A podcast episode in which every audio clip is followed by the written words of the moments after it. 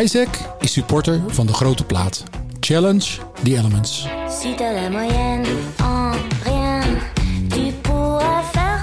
Hey Johannes, als iemand nou afgetekend wint, is het dan per definitie een saaie uitkomst? Ehm, wat bedoel je? Van aard? Nou ja, die overmacht was wel heel, eh, heel groot. Nou, kijk, het is, het is wel tof om te zien. Maar als ik eerlijk ben, vond ik dan de overwinning van Annemiek toffer. Omdat dan, het is toch spannender dat Vollering gewoon in dat wiel blijft zitten. En ze toch in het wiel ook komt op de Bosberg. Ja, je mist dan toch wel iemand bij de mannen Ja. aan de start. Ja. MVDP. Zou je nog uh, mee gaan doen dit voorjaar? Ik hoop het wel. Ik denk het ook wel. Als je, als je, hij, hij zit volgens mij nog steeds in Denia. Maar goed, we zullen het vandaag niet veel over hem hebben, denk ik. Nee.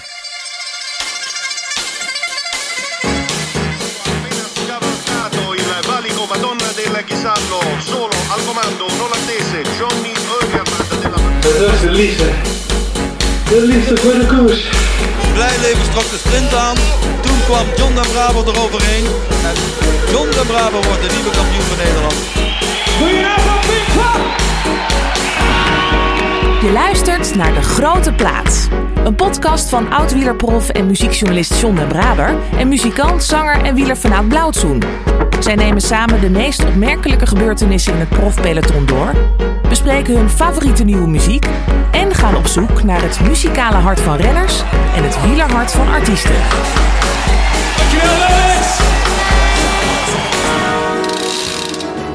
Onze gast was als renner, en dat zijn zijn eigen woorden, een houtje-touwtje coureur. Uh, maar als sportjournalist mag hij zich al jaren tot de elite van het gilde rekenen. Hij is geen vriend van Fino, Padlef, Bogie. Maar in zijn columns druipt de passie voor de edele wielersport van het papier. Podcastmaker, zandhapper, AD-boegbeeld en dopingverhalenjager kwam hier net aan op zijn uh, prachtige Giant fiets. Welkom Thijs Zonneveld. Dankjewel voor de uitnodiging. Welk jasje past nou beter bij je? Uh, zandhapper, podcastmaker, AD boegbeeld? Maar ik wil het eigenlijk het liefst nergens bij horen. um, ja, ik wil het liefst overal een beetje zo met, met, met, een half been. Nou, dat, dat zeker. Ja, dat zeker. Dat zeker. Ja. Nee, ja, qua werk wil ik het liefst uh, overal een beetje bij horen, maar nooit ergens helemaal. Hey, zandhapper, uh, zei ik net. Jij bent uh, nog niet zo heel lang geleden, maar wel op latere leeftijd, mag ik dat zeggen? nog nationaal kampioen strandrace geworden. Ja. Dat was eigenlijk een soort doorstart van jouw wielercarrière. Nou, zo wil ik het niet echt noemen. Ik snap wel wat je bedoelt. Um, ja, ik ben in 2007 gestopt met, met echt wielrennen. En dat zeg ik ook nog steeds. Ik ben wel echt gestopt met wielrennen. Mhm. Mm -hmm. Maar ja, dat is wel een beetje gek. Als je nog uh, wedstrijden rijdt nu. En, uh, en er zo afgetraind eind ziet. Ja, dat is ook... ja, het scheelt echt wel, denk ik wel, 7, 8 kilometer. Toch wel. Ja, dus ja, dat zegt meer over hoe, hoe, hoe dun en hoe mager ik vroeger was misschien. Mhm. Mm. Maar ik vind nu vooral... Het, het, het heeft, uh, ik ben gestopt met, met weinig plezier. En ik heb eigenlijk het plezier weer echt wel teruggevonden. En ik merk gewoon aan mezelf dat er nog wel en een competitievirus in zit. Dus of een competitiedrang, wat ik echt nog wel... Ik moet nog wel af en toe wel mezelf meten. Mm. En het heeft qua werk ook wel echt een, uh, een enorme toevoeging... dat ik er af en toe nog een beetje tussen kan rijden. Ja, dat kan me heel goed voorstellen. En kan meetrainen met, uh, met, met, met uh, jongens en meiden... Ja, die gewoon uh, de koersen op televisie rijden, zeg maar. Ja. En dat je niet altijd alleen maar met een microfoontje of met een kladblokje tegenover staat om iets te halen. Mm. Maar dat je ook gewoon nog af en toe tussen rijdt en een bakje kan doen. En in een wedstrijdje af en toe nog een beetje pijn kan doen. Dus dat vind ik wel een grote toegevoegde waarde. Ja. En ik heb in 2016 zelfs nog een jaartje uh, op continentaal niveau. Daar gaan we het zo over hebben. Gaan we het zo over ja. Okay, maar dat, dat ja. Um, begint, begint trouwens voor jou het seizoen ook pas bij de, omloop? Of is dat een beetje geneuzel? Ja. Nou ja, ik vind het niet echt geneuzel. ja, kijk, er wordt er overal tegenwoordig belachelijk hard gereden. Ik vond het heel raar dat, je, dat jij niet uh, in België zat. Ja. Dat is toch... eh, Dat weet- was eh, voor het eerst in. eh, dat was voor het eerst in heel lang, denk ik, in 10, 12 jaar of zo. Ja, we hadden de spelen gedaan en het was super druk geweest. de Dus, spelen met de podcast. ja, ja. we, we waren echt uh, nou, 2,5 week, eh 16 uur per dag in touw. En elke dag om 4 uur eruit. Dus eh, voor eh, thuis was het ook wel een keer leuk om papa te zien. Met de joggingbroek op de bank. Dat is eigenlijk de stiekem wel het allerlekkerste. Ja, hè? ja dan zit je dan in zo'n perszaal en zo'n gymzaal. Dat is ook wel mooi. Maar het allermooiste is wel gewoon thuis op de bank zitten. Maar hoe kijk jij dan? Moet je, mag je dan niet gestoord worden? Of, eh? Ehm, nou, ik, ik, kijk, mijn kinderen die eh, spelen, die zijn acht, eh, zes en drie. En die spelen gewoon de hele dag overal omheen. En dat vind ik ook prima. Maar ze moeten niet papa storen. Als, als het nog finale. 20 kilometer is, ga ik niet meer eh, naar de, mee naar de speeltuin. En eh, nee, dat, ja, ik wil wel gewoon echt kijken. En dat weet ze ook wel. Ze weten ook wel gewoon dat papa's werk is. Ja. Ja. Ja, dat is mooi. Je kunt als werk. Dat is gewoon een excuus. Het is mijn werk. En Ja. vandaar dat jij nu ook alles kijkt. Ja, natuurlijk. We praten zo uitgebreid verder met jou, Thijs, over eh, jouw carrière als journalist en als renner. Mhm. Je hebt ook muziek meegenomen, heel tof. Gaan we ook zeker iets van draaien. Ik ben heel benieuwd naar de verhalen daarachter. Ja. Eerst toch heel eventjes dan, we hadden het net al even over dat openingsweekend. Even kort terugblikken van Vleutenwind. Fantastisch. Van Aardwind, Jacobsenwind. Ehm hebben we een mooie koers gezien? nou, vooral eh, de dameskoers vond ik heel mooi eh, op zaterdag. Ja, dat is wat ik net zei. Ik, Ja. ik, vind, ik vond eigenlijk dat toch wel weer de mooiste finale. En dat komt toch omdat daar... Uiteraard was Annemiek veel te sterk.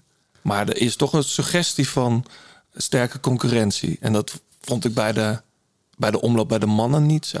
ja, dat het van aard te makkelijk afging. Iets. Ik had gehoopt dat er toch iemand even Ja, van op de Bosberg... dan nog naar hem toe kletst, weet je wel. En, en dan mag hij alsnog de sprint winnen natuurlijk. Maar ik twijfel nog even, want jij had op Twitter al gelijk gezegd van hij is weg. Maar, ja, hij is weg, ik, maar ik, ik, ik, zat, ik, ik zei het meteen toen hij wegging. Ja. En toen hij bovenop de Bosberg kwam en toen ging hij meteen erachter draaien. En Maurice op kop, dacht ik, oeh, was ik te vroeg. ja. Maar ja, ze kwamen gewoon geen seconde uur dichterbij. Nee. Dat was echt wel indrukwekkend hoor. Hey, wie heeft ons positief verrast? Even snel er doorheen. Ehm Jacobsen niet te stuiten natuurlijk. Ondanks gebrek aan zijn trein. ploeg. Hij gebruikte de, de koplopers als, eh, als mikpunt, hè? Ja. Ja, een sprint, jongen.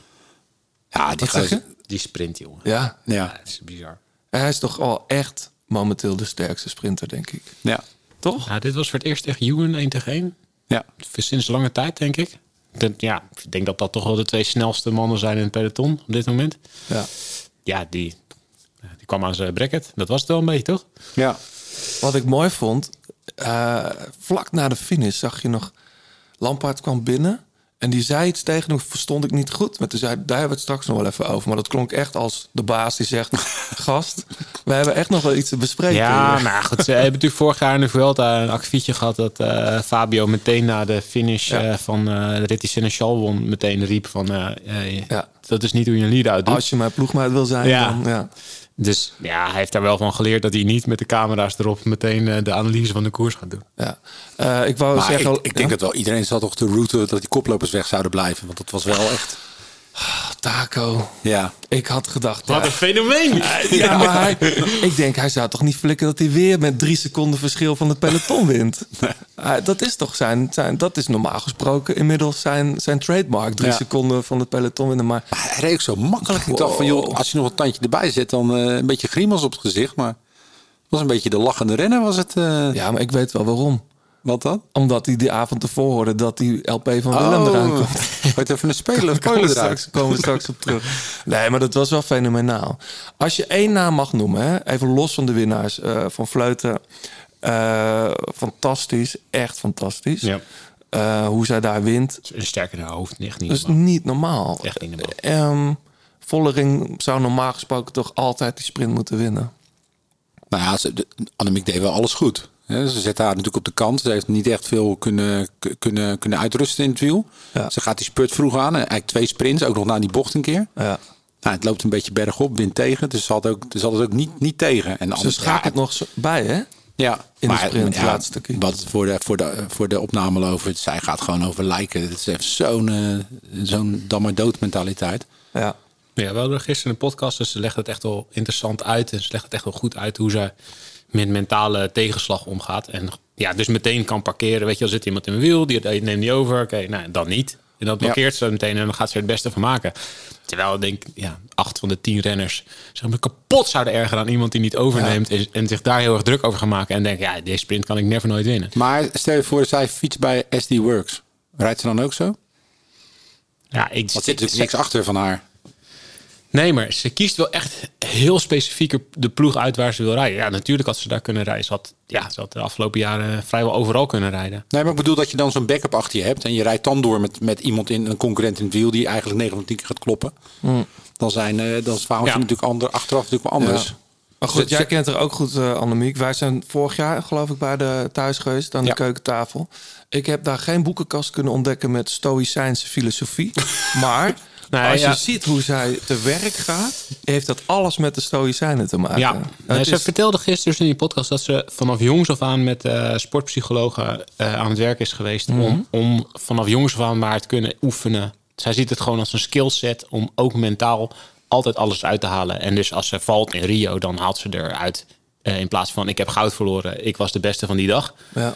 Eh, in Tokio, als ze goud verliest, dan eh, eh, in die wegrit, dan zegt ze ook: nou, ik ben zo goed in orde, die tijdrit ga ik, ga ik winnen. Dus zij kan zo snel omschakelen en zich zo goed richten op eh, alles, alleen wat ze in de hand heeft. Terwijl wij met z'n allen zijn natuurlijk altijd bezig de dingen die we niet in de hand hebben om ons daaraan te ergeren of, Ja. of frustre- gefrustreerd over te zijn of verdrietig over te zijn of euforisch over te zijn. En zij concentreert zich alleen maar gewoon puur op wat kan ik wel doen. Waar heb ik controle over? Ja, dat, ja. ja. Dat is, maar dat is echt een soort, ja, een soort Dat zen-boeddhist. is heel knap, ja. Wel mooi, heel inspirerend. Ja, absoluut. Hey, eh, ik wil nog... ehm, Maar je wilde een naam horen, toch? Ja, weekend? ik wil een naam horen. Nou, ja. Vas. Navais, ja. Navijs. Goeie renner. Alweer? Ja, die, eh, dat is echt een fenomeen volgens Vorig mij. jaar wordt zat dat. hij in de vlucht met, eh, met Matje. Ja. Gewoon twee, keer- twee keer een kuurne teruggehaald in de laatste rechte lijn. Ja, maar het is toch atypisch dat een jongen die, die, die met zo'n afkomst... dat hij in het voorjaar zo goed Ecuador. rijdt over die keien. Ja. Ja, ja wel, wel te gek. Een hele goede tijdrijder, toch? Ja. Ehm, wie mij nog opviel... Ja, dat, dat is iedereen opgevallen. Victor Kampenaerts. Ik, hij, hij komt natuurlijk net uit Spanje. Hij heeft met, ook met Mathieu getraind. Maar als je ziet hoe makkelijk die steeds eh, vanuit pech... een paar keer lek, een keer in de greppel... Een paar keer. Ja, ik wel, ja, je zag hem alleen maar lekker Ik rijden. heb en- alleen het idee dat hij nog niet zo goed over de kasseien kan. Hij had het ook over later, zei hij, ik, mijn bandendruk was niet goed. Ik, er is iets met de bandendruk. het ziet er gewoon een beetje, beetje klunzig uit soms. Heb je dat niet het idee? Dat het een beetje maar- houtiger uitziet. En hij heeft, hij heeft, heeft zo- zo'n grote... Ja, het is een stripfiguur.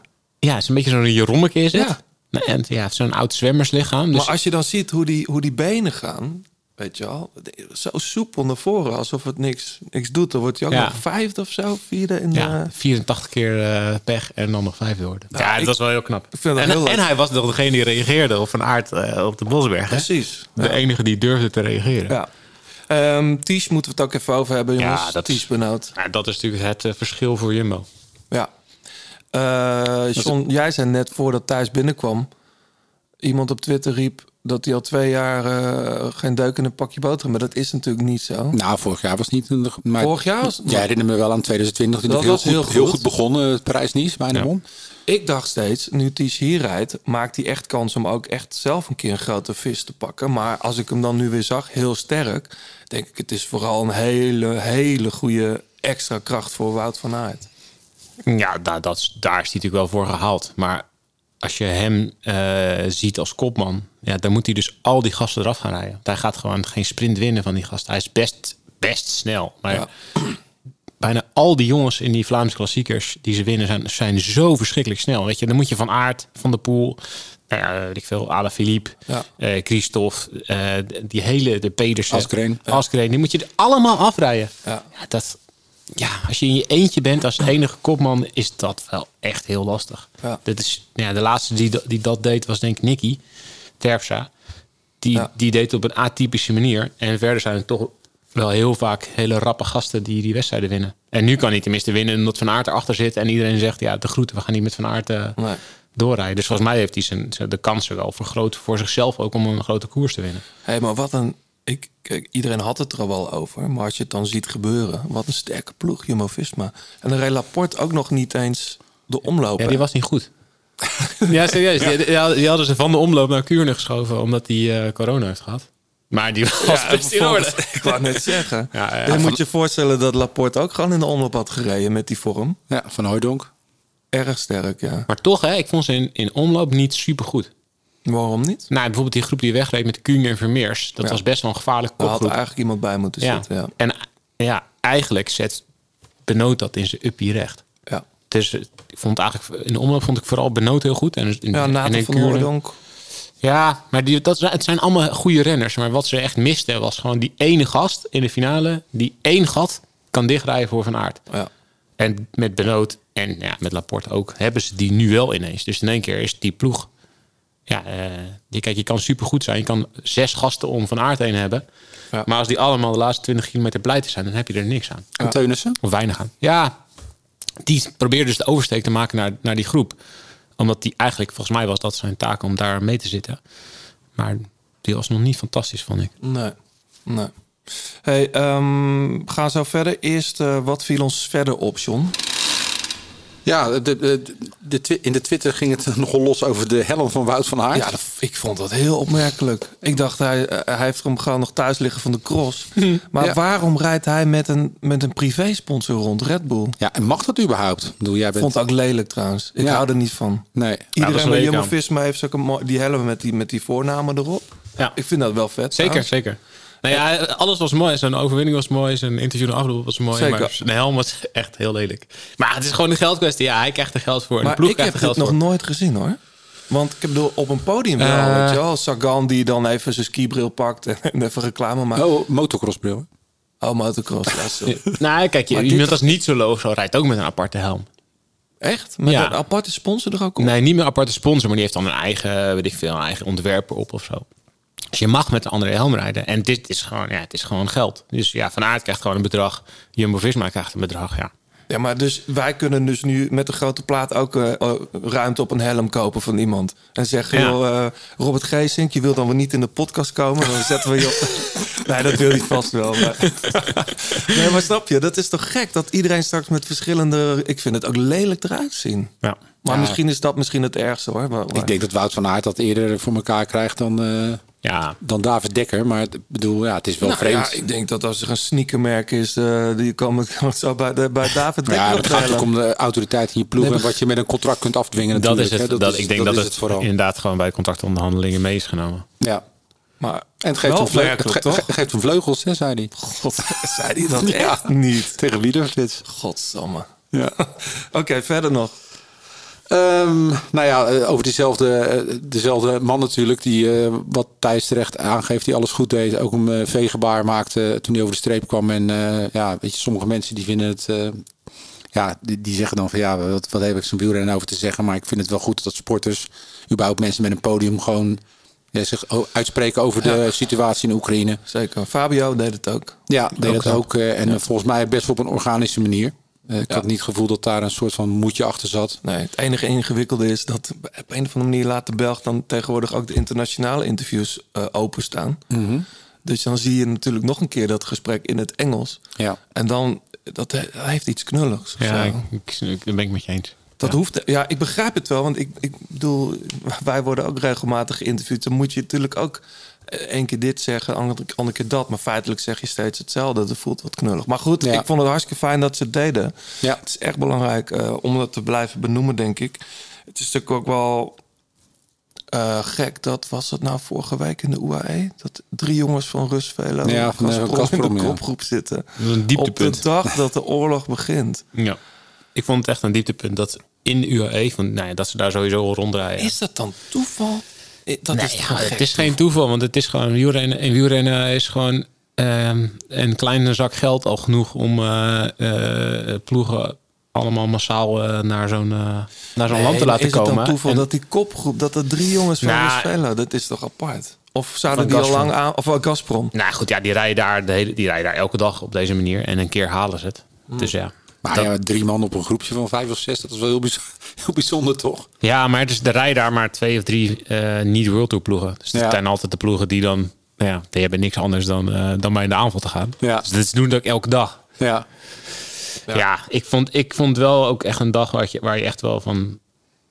je jezelf afvraagt hoe, hoe komt het nou zover in het wielrennen dat er, wordt allemaal wel een Tsjech, hè? Het was Weet je, we hebben, we hebben. UAE als eh, sponsor, Astana is sponsor, eh, Gazprom is sponsor. Ja, Gazprom en Rusvelo. Het is ook gewoon een staats... Nou ja, het is gewoon eh, een van de oorlogssponsor nummer één zo ongeveer, Gazprom. Ja. Ehm, en de UCI heeft ook nou, weer, die blinkt weer uit in afwezigheid. Zelfs de FIFA heeft eh, inmiddels gezegd dat, eh, dat, dat Rusland niet meer welkom is. En, en ja, de UCI zegt weer niks. Ja, ik, Nee. ik word daar wel eens Er is wel heel ergens cynisch een van. Scandinavisch rondje binnenkort. Die willen Gazprom Noorwegen. Rusvelo Ja. eh weigeren. Vind ik helemaal terecht. Maar dan doet de organisatie, dan doet de organisatie het. Ja, ik vind overigens dat je eh, individuele Russische sporters in het algemeen niet moet willen aanpakken. Maar op het moment dat er een ploeg is die vanuit de staat Mhm. eh, geregeerd wordt en, en betaald wordt, dan moet je die mensen gewoon zo snel mogelijk uit alle competities eh, gooien, wat mij betreft. Ja. Ik vond het wat dat betreft wel mooi dat Padoen, we hebben het vaak over hem gehad. Het enigma Padoen, dat hij die won de tijdrit in, ehm waar was het? De Ardèche? Nee? Nee, nee. eh ook Gran Camino. Oh, de Gran Camino, die in, nieuwe, Le- is dat in een La Coruña. wedstrijd? Ja. hele vette koers. Dat vond ik wel mooi. Toch? Ja, Oekraïne. zeker. Volgens mij, maar dat weet jij misschien. Hij is volgens mij ooit gevlucht ook met zijn ouders. Eh, dat weet ik Hij niet. komt uit Donetsk van oorsprong. Is hij gevlucht, ja? Ja, dan, Dat weet ik niet. en hij is nu half Amerikaans. Hè? Het is niet dat, voor niks dat hij nu bij, bij Jonathan Walters zit. Ja. Maar goed, eh, verder nog iets. Eh, nou, dit weekend eh, de, ja, de nieuwe de posterboy van het Nederlands wielrennen wil ik hem bijna noemen. Onze Bas Tietema. Was je... Ja, wij, wij, hebben hier nog wel eens wat, eh, discussie over gehad. Maar eh, ja, weet je... nou, niet in de show hoor. Nee, niet in de show, maar wij onderling wel. Ik heb eh, hem uitgenodigd vorige week al. Ja, nou, dan, eh, dat is mooi. Dan zit hij binnenkort in Ja, het... maar waar, wat is, waar zit jouw aarzeling? Want Nou ja, kijk, het, het is het, het hele, de, de show eromheen en eh, hoe iemand beroepsrenner wordt, dat eh, ja, ben ik misschien een oude man. En eh, ik vind eigenlijk dat je moet een, je moet een shirt Boomer. verdienen. Een shirt, ja. Je moet een shirt verdienen met je prestaties. En ja, kijk, maar ja, bedoel, waarom ik er nu wel over begin. we weten allemaal hoe moeilijk het is om in een vroege vlucht te zitten in een hele grote koers. En daar zit het toch maar gewoon bij. ja, man. Dus ik vond het heel knap. Dus Ja, ik, ik, vind het, ik vind het leuk om. kijk, het is toch een soort jongensdroom. En dat zie je voor ons ogen gebeuren. Want het was ooit gewoon een, een groot talent. Mhm. Het is er nooit uitgekomen, ook vanwege die huidziekte had hij dat, geloof ik. Weet ik even niet. Ja. Maar dan is het toch mooi. Kijk, eh, die jongen is gek van koers en die mag zo'n shirtje aantrekken. Dat is toch heerlijk. Ja. En inderdaad, hij zat in de vroege vlucht mee. Maar ik las ook dat hij vanochtend niet is gestart in Sam Dat hij dat nog niet aankomt. Nee, maar het is ook wel, weet je, wat er, wat, er- wat er aan vast zit, is natuurlijk heel veel jonge mensen die, die het heel tof vinden dat hij. Hij inspireert heel veel, veel kids. En eh, Ja, man. ja, ik weet niet hoe jij dat ziet thuis. Maar Nou ja, vind- kijk, een beetje. Ik, ik snap echt ook wel. Dat we zijn ook wel ergens oude mannen, inderdaad, dat je- dat je, je shirt moet verdienen. en dan is het irritant ergens dat iemand met Bingo als sponsor bij Bingo eh, in, de, in de profploeg gaat rijden. Maar ja, ik, ik, als je één stapje terug doet, dan zie je hoeveel, eh, hoeveel extra mensen hij naar de koers trekt. En, Precies. en afgelopen Ja. weekend staan er ook gewoon kinderen van, eh, van, van tien langs, langs de kant. Die nou ja, naar Tour de Tietema kijken. En die op die manier in het wielrennen worden Ja. getrokken. En wielrennen is daar natuurlijk wel, laten we wel wezen, echt heel slecht in. Om jonge mensen naar de koers te trekken. Ja. En dat hij af en toe hele nou ja, ludieke dingen doet in de koers. Ja. Ik kan het eigenlijk alleen maar toejuichen. Ja. Ook al is het niet voor, voor, voor ons bedoeld misschien. Voor, zijn wij niet de doelgroep. Maar het is wel, ik vind het wel heel knap als ze Vind doen. ik ook. Ja. En dat hij dan in de vroege vlucht zit. Ja, dan vind ik het wel... de- Kijk, hij wordt eruit gereden uiteindelijk. Maar dat is geen Ja. schande volgens mij. Als je ziet met wie die weg is. Met een, echt een wit, helemaal lijp Ja. witte hoofd. ja, maar doe het maar. Nee, je, in de- ik- in de- Maar exact. Ik Ja, iedereen wil meezitten. Die vroege Ja. vlucht. Want weet je, Van de Hoorn zit erin. Durbers zit erin. de- Daarvan eh, zie je Julius hem, van den Berg. zie je hem rijden. vrienden van de show trouwens. Ja, maar daar, Taco is daar al maanden mee bezig om die in die vlucht te zitten. En dan, ja, als je daar mee zit, dan vind ik dat vind ik wel echt knap. Julius ook hoor trouwens. Die, was, die had echt alles op kunnen staan, zei hij bij ons laatst. Ja, nou, die steekt ook over naar het doel, omdat hij per se erin wil zitten. Ja. ja. Ja, ik vond het wel knap. Nog een laatste ding, John? Of eh, waar zit je? Eh, nou, toch nog eventjes Tom Dumoulin. Met, eh, in de UAE. Ik- Het is moeilijk om, eh om te- Ik om hem was, te peilen. hij klopt. eh Goeie tijdrit en dan- ja. In de tijdrit. De derde geloof en ik. dan wordt hij, als er nog 40 man over zijn, wordt hij eraf gereden bergop. Ja, dat is gewoon niet goed, hè? Ja. Nou, ik, ik denk bijna dat hij iets onder de leden heeft. Want Nee. Koen Bouw... Nee? Maar Koen Bouwman zat zelfs nog in die groep. Ganna Ja. zat nog in die groep. Dat is normaal gesproken... Maar hij was gewoon niet goed. Ja, dat is, eh, misschien dat hij als nu nog nog een keer ziek wordt. Maar... Ja, maar die tijdrit was natuurlijk niet super lang. Maar dan nog, je wordt daar derde. Nee, die je tijd echt- was hartstikke goed Dan ben je toch in een dag... In een dag Ja. is er dan niets gebeurd. Nee, in de ploeg vonden ze het ook wel echt een tegenvaller. Ja. Het is ja, hij heeft er lang, heeft er lang uit geweest. Het is eigenlijk weer de eerste keer dat hij echt op lange beklimmingen weer moet aanhaken. Weer gewoon vingers tussen de deur, knop omzetten en zo lang mogelijk bijblijven. Hij gooide in ieder geval nu niet zijn fiets in de berm. Want die ooit een keer Dat, daar ja, deed. dat deed hij ook daar, ja. Ja, Dus hij is wel slecht, hij is eens vaker slecht begonnen daar. Ja. Nee, maar, Maar ik- het viel ja. niet mee. Nee. Maar wat ik ook jammer vind, maar goed, dat moet hij ook lekker zelf weten. Groot, groot gelijk ook. Dat, je hoort van Tom dan ook niet zoveel, hè? Nee. Ja, Het is natuurlijk, hij is ook niet, eh, het is geen Bas Tieten, maar. Nee, maar het is, dan het, is zijn, het is zijn tijd nog niet, joh. Moet hem even de rust geven. En eh, die tijd was, bemo- was bemoedigend. Hè? Daar reed hij gewoon goed. Ja. Op niveau. Ja. Verder nog. Ja, nou ja, eh, speciaal voor jou eh, bijna eh, dit berichtje. Er komt een vrouwenversie van de Ronde van. Lombardije. Eindelijk. Als groot liefhebber. Ja, eindelijk. Ik ben heel benieuwd. Ja. Ja, dit is, eh ja, Annemiek, schrijf maar op. Ja, dat denk ik wel. ja, ja. Dat zou je niet te geld winnen, denk ik. Nee, maar dit, ja, dit is toch te gek. Ik, vind het, ik weet dat in het peloton, ook bij de mannen, heel veel liefhebbers zijn. Dat is natuurlijk een deel van de peloton haat die ronde. Ja. Een deel van de peloton slaat altijd eh, de laatste 50, 60 over. Ja. Ehm, Einde van het jaar, iedereen Ja. naar de tering. Maar er is een gro- grote groep liefhebbers ook. En die zullen er bij de dames ook zijn. Alleen ze hebben hem nooit mogen rijden. Onder 23 wel altijd al. Dat is al jaren een, eh, een dag later. Eh, op de dag van de toertocht ook. Maar eh, ja, te gek. Ga je dit jaar weer heen? IJs en wederdienende? Nou, ik mag weer spelen. Hè? Dus ik ben de weekenden weer de hort op. Kijk. Alsof we moeten een show in Como kan zeggen, kan je dat niet combineren? Dat zou wel vet zijn. Ja, echt goed idee. Hier, nou. Ja. Ideeën worden geboren hier. Dat is wel Zo, een goed gewoon zo tijdens de koers, op, zo naast, eh, die, naast op dat kerkje bij de Kizan. Renners mogen na afloop weer zuipen. Dus eh, Ja. hè, het is... eh, We gaan aan de tekentafel zitten. Goed. Nou, over muziek gesproken. Ja, treurig nieuws. Mark Lennigan is overleden. Ja. Eh, de frontman van de Screaming Trees. Een beetje de, ja, toch de minst bekende grunge band uit de jaren 90. ja, maar wel heel invloedrijk. Heel invloedrijk. Eh, heeft veel mooie samenwerking gedaan met Gutter Twins onder meer. Met eh, Isabel Campbell van eh Bell Sebastian. Ja, dat is deze track. Die heb jij veel gedraaid, denk ik. Ik trouwens ook die plaat. Ja. stumble and I fall. The time is on my side. It Was all. vaak eh, gastzanger ook bij Queens of the Stone Age. Een eh, heel divers eh, artiest. En Het is raar om te zeggen. Ken jij hem trouwens thuis, Mark Lennigan? Ja, zeker. Het is raar om te zeggen eh, dat hij nu... Laat ik zo zeggen, het is een wonder dat hij de 57 gehaald heeft. ja. Dat is echt zo. Als je zijn levensgeschiedenis bekijkt en zijn verslavingsverleden... hij heeft daar vorig jaar nog een mooi boek over uitgebracht. Ja. Come undone. Uiteindelijk, ik weet, het is niet heel erg bekend nu waar hij aan overleden is. Nee. Maar ik weet wel dat hij ook van, eh, van mensen eh, die dichtbij hem staan... dat hij eh, maand in coma is gehouden vorig jaar. ja, met eh, corona. Na aanleiding van COVID, ja. Ja. Dus ehm, ja, heftig. Ik, ik, ik vind zijn stem echt bijzonder mooi. Ja. Want mensen hebben het met grunge wel eens over... ja, dat is toch net iets schreeuw... en je hoeft Ja. niet echt technisch onderlegd te zijn om dat te kunnen. Maar als je bijvoorbeeld dit hoort... wat hij ooit met Queens of the Stone Age deed... heeft een mooie samenwerking met Uncle gedaan. Ja, ja.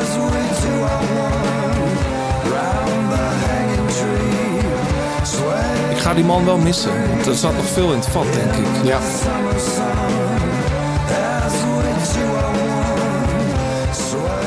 Eén gek verhaal, eh, John. Ik weet niet of ik dat jou ooit verteld heb. Eh, ik werk veel met Jonas Pap, eh cellist. Speelt in Red Limo. Speelt, heb toevallig vorige week nog bij hem in de studio gezeten. Heeft heel veel met Mark Lennigan gewerkt. Oké. Als je Jonas belt en hij neemt niet op, krijg je een voicemail met Mark Lennigan die een liedje zingt. Dat heet Jonas Pap. En dat gaat over Jonas. Echt waar? En hij heeft dat ooit in een melige bui ingezongen. Jonas heeft dat bewaard. Ik heb ook vorige week tegen hem gezegd: je moet T-Mobile bellen. Dat dat nooit verloren gaat. Eh, en Mark Lennigan heeft, eh, nadat hij dat in een, ergens in de nacht, ik weet niet, backstage ergens heeft ingezongen, meteen tegen Jonas gezegd: Ik ga hier echt een liedje van maken. En toen heeft Jonas gedacht: Ja, dat zal wel. Totdat deze track ineens verscheen. Jonas Pep, Jonas Pep, sloppy with his drink and his Christmas cap. He ain't no sucker, he ain't no sap. Everybody sing the song of Pep. Jonas Pep is a man. Dit staat dus op, origineel op die voicemail. Jonas Pep is a man. He's a brave. Jonas Pep. is toch bijzonder? Ja, dat is heel tof. Ja, Jonas is ook helemaal plat gebeld vorige week. Gelukkig was zelf ook erg verdrietig. Ehm, ja, Mark Lennigan. We gaan hem veel draaien, denk ik. Dus we hem af en toe even gaan erin gooien. Ja, goed Ja. idee. Goed, jongens. Reacties voordat we verder gaan. Ja, na afloop van, eh, van of tenminste, reacties na vorige week met, eh, met Bram. Ehm, Bram van de Ploeg. Van, Ja. ja. Iemand met, eh, met, met de alias Cycling Struggle zegt over Van de Poel en de pannenkoek-affaire. Oh, Van de, Denia. Ja, VDP had niet na vijf minuten al een pannenkoek op. En ook niet vijf minuten voor het einde. Als je kijkt naar de data, zie je dat er een stop van maar acht minuten eh, hebben gemaakt bij dit terrasje. Dus Van de P, VDP in die tijd een pannenkoek besteld en opgegeten. In acht minuten tijd. In acht minuten is een hele tijd. grote pannenkoek. Hele grote pannenkoek. Maar ja, in ieder geval mensen die, eh, die zoeken, dat uit, zoeken dat Ja, dat vind ik mooi. Ja. Ja. Eh, Ivo van Os, eh, fijne aflevering, mooie voorbeschouwing samen met Bram. Wat mij betreft vaker eh, in de voorbeschouwingsafleveringen. Nou, zeker een idee. Ik bedoel, Strava data is überhaupt interessant te kijken of we er echt wat mee kunnen en hoe verder dat, ja, dat echt een goede uitslag beïnvloedt. Eh, we kregen nog wel een, eh, een tipje van, eh, van, van Kitty. Die, eh, ja, die vond eigenlijk toch wel iets meer had ook kunnen voorbeschouwen over de vrouwen. Op de keer niet heel veel bij stilgestaan. Nee, dus dat gaan we vandaag lekker goed maken. En ja, het verhaal met, met de plaat van Taco, die, die blijft ook maar doorgaan, hè? Ja, Taco die zei, en dat is wel grappig. Ik denk, Taco vergeet dat een beetje, maar helemaal niet. Die appte mij vorige week vrijdag nog voor de, voor de omloop van... hoe zullen we dit gaan doen? Dit is mijn adres, eh, kan, niet, kan niet, niet gaan opsturen. Dus ik heb vanochtend met Wouter Vlasveld. Wouter Vlasveld contact gehad. En die zegt, ja, maar hoe moet ik een LP opsturen? Ja, dat vond ik wel grappig. Ik zeg, ga maar even naar Velvet Leiden, want hij komt uit Leiden, Wouter. Daar hebben ze vast wel een hoesje, kan je het, eh, kan je het daarin versturen. Doen ze de groeten voor mij daar. Ja. Ehm, mijn gesigneerde album is al onderweg naar Wouter. En hij ontvangt nog dat 36 de grote plaats Ja, shirt. zeker. Dus eh, dat komt helemaal goed, Taco en Willem. Wouter. Wouter. Eh, Willem. Wouter en het Willem. gaat om Willem, de plaat van Willem, Man in Nood. Voor de Ja. mensen die dat gemist hebben. Die niet meer te Taco, krijgen is op is, vinyl. Die slaat gewoon niet meer goed sinds hij weet dat die plaat nog ergens in het land is. Eh, hij rijdt momenteel nu in Saint trouwens. Die zijn al gestart, de jongens. We nemen dit op voor de finish. Even eh, voor de helderheid. Ja. Eh, wie wint dit keer het shirt? eh? Nou, dan laat hij naar Cycling Struggle. Vind ik wel leuk. eh, Dat, Cycling Struggle? Ja, de Cycling Struggle. Ja. Met een eh, foto van Kenny van Humor bij. Dus eh, dat is echt wel een struggelaar.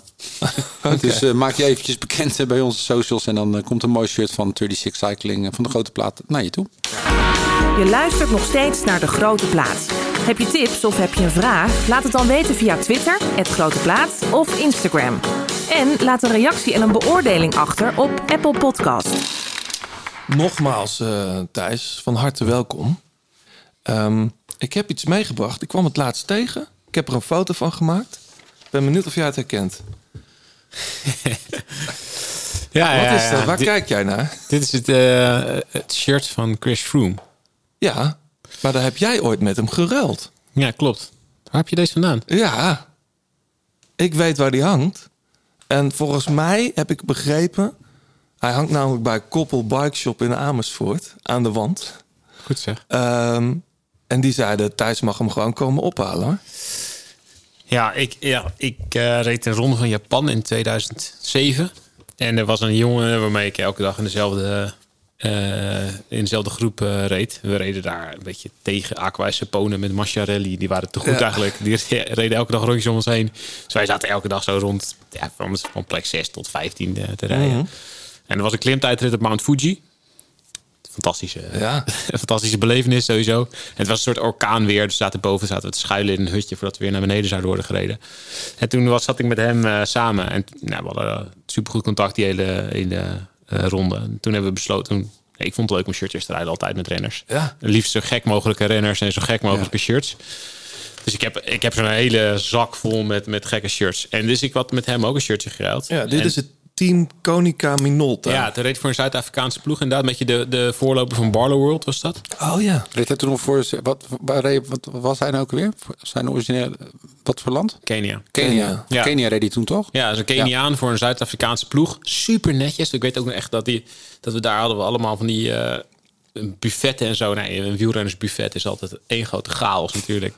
En hij was dan de enige die... Ik heb nog nooit gezien een wielrenner die ook echt een servetje op zijn schoot uitvouwde. Voordat hij dan heel netjes ging. Nou, dus ik, ja, het was een heel leuk gozer. Dus ik eh had een Hij zag er toen ook nog iets anders uit, denk ik, dan de Maar die we kennen uit. Hij was iets dikker. Mm. Ehm, ja, hij was, was super jong. Volgens mij is hij toen 21 Ja. of zoiets. Was dat toen hij ook met, met, de, met de tijdrit viel op het WK? Ja, dat is, nog, dat is misschien nog eerder. Maar het zal wel ergens in die periode zijn geweest. Bij de start was dat toch? Ja. Dat hij, ja. Maar ik dacht toen nog, weet je, ja, ik had best wel vaak shirtjes. Dus ik heb gewoon dat shirt heb ik in een, een plastic zak gedaan. En ik schreef er dan altijd de naam bij van die renner. Want ik dacht, ja, weet je, volgend jaar trekt dat shirtje uit de kast. En dan weet ik begot niet meer wie dat was. Nou ja, dat had voor deze gast Maar niet hoe echt is dit shirt bij Koppel Bikes op eh, beland? denk weet ik eigenlijk Ja, ik, ik heb wel een vermoeden, omdat eh, de, een van de oprichters daarvan was Henk Zuidema, die nu Oh, in ja. Zwolle zit. Die Ja. was denk ik mechanieker misschien Ja, bij dat zou- één van die ploegen. Dat was, dat, dat was mijn mechanieker, ja. Oh, dat was Dus jouw dat, dat zou goed kunnen. Ik heb dat shirt nog eens een keer aangehad. Later, dat is ook wel grappig. Toen was ik zelf al gestopt. En toen ging ik naar de Tour. Eh, toen stond ik ergens in een, in een haarspeld eh, te kijken. En toen had ik dat shirt aan. En toen reed hij toevallig in de aanval die Niet. dag. Dus eh, ik sta in die haarspeld. Dus hij komt zo aanrijden. En hij, hij kent natuurlijk zijn eigen shirt. Dus hij zegt, hey, how are you doing? Ik zei, ja, ja, fine. And you? Dus hij reed zeg maar zo door die haarspeld heen. Dus we hadden zo'n gesprekje... eh, terwijl Ja. hij door die haarspeld reed. En ze bleven die dag vooruit ook. Dus hij werd volgens mij derde of zo in die rit. Ja. Maar toen was het echt nog... Ja, het was wel, ik vond het best wel knap en best wel eh, al een ding dat hij überhaupt eh, de Tour reed. Ik had het nooit in hem gezien dat hij gewoon vier keer de Tour ging. Hey, want even voor de helderheid, voor de luisteraars die dat niet weten, die kennen jou vooral van, van de krant en van de podcast eh, en de talkshows. Ehm, jij was profrenner van 2002, 2003. Ja, Tot- maar ja, goed. Er zit, er zit, in het wielrennen heb je drie, drie eh, profniveaus officieel. En het, zeker het derde niveau, ja, het is een soort van grijs gebied tussen eh, iets meer dan een hobby en, en profs.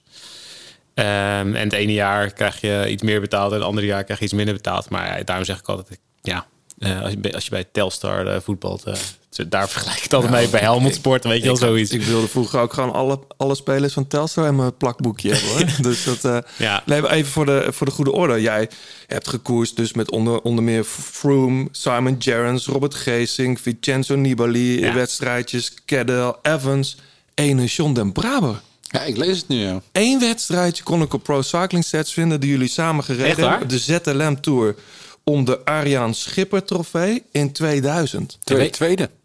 Jij werd tweede, John. Achter van van Spijbroek volgens mij. En dat, volgens mij zijn jullie daar beide gestart. Volgens... eh, Ja, sterker nog, ik weet dat de eerste keer dat ik op televisie was, dat was, ik weet niet of dat in die koers was, dat weet jij misschien wel. Maar toen werd topcompetitie nog uitgezonden op Studio Sport. Oh en ja. en ik, ik ben heel laat begonnen met wielrennen. Dus ik, ja, toen fietste ik net denk ik een jaar of twee jaar of zo. En toen reed ik die wedstrijd. En toen op een gegeven moment was er een valpartij op een kasseistrook. En toen viel ik bovenop jou. Niet. En ik weet nog, dat was het.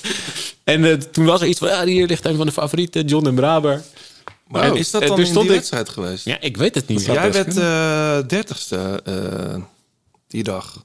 Het was een massasprint, denk ik. Ja, ja, ja. Of een sprint van een man of 50 of zo. Nee, je, de, de, wie won er? Ja, van Spijbroek. Ja, Roger Hammond derde. kijk. Eh, en John Talen. John Beton. John Beton.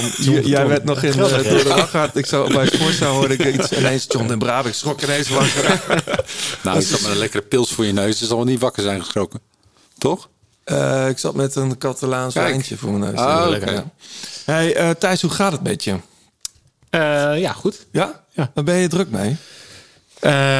Ja, eh, gezin eerst altijd. En dan werk. Mhm. En dan blijft er de tijd dat ik, die er overblijft, probeer ik een beetje zelf te fietsen. Dat Ja. is eigenlijk nou ja, eh, eh, hoe mijn gemiddelde dagen eruit zien. Je maar noemt, het is, je het is heel jezelf een houtje touwtje renner. Is dat nog wel... Ja. Hoe zien we dat? Je noemde Nou, net het woord Telstar al.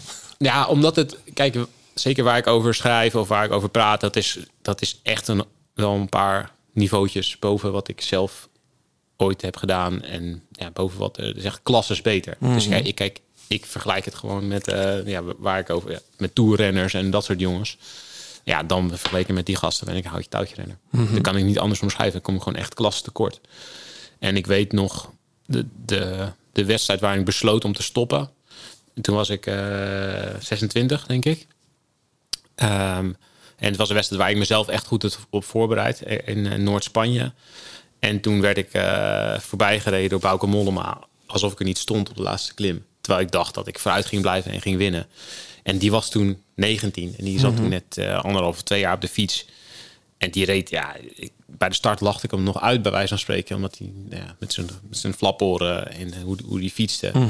Toen dacht ik echt, ja, wat ben ik nou aan het doen? Deze jongens zijn zoveel beter. En dan zie je wel echt het klassenverschil.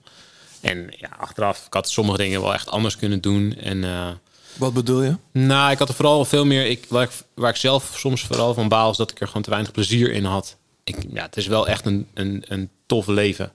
En ik fietste in allerlei verschillende ploegen. En ik hou heel erg van eh, het avontuur opzoeken. Dus ik was een van de eerste renners die zelf ook eh, eh, in Frankrijk ging wonen en in Spanje ging wonen. Terwijl ik niet bij een, hele grote ploeg reed.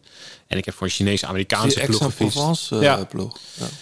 Dus ik, ja, ik heb echt wel hele leuke jaren gehad. Maar echt, het was toch wel te veel gericht op het laatste stapje te maken naar de, naar de grote jongens, naar de World Tour. En daar hikte ik dan een beetje tegenaan. En dat lukte elke keer niet. Dan was ik gefrustreerd.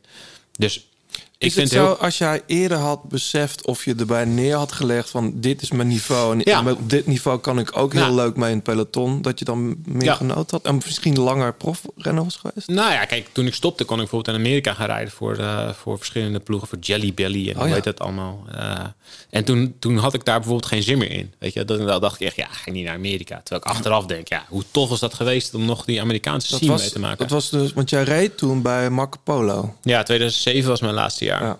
En ehm, ja, toen was ik toch gewoon te gefrustreerd dat ik niet een stap hoger nog kon halen.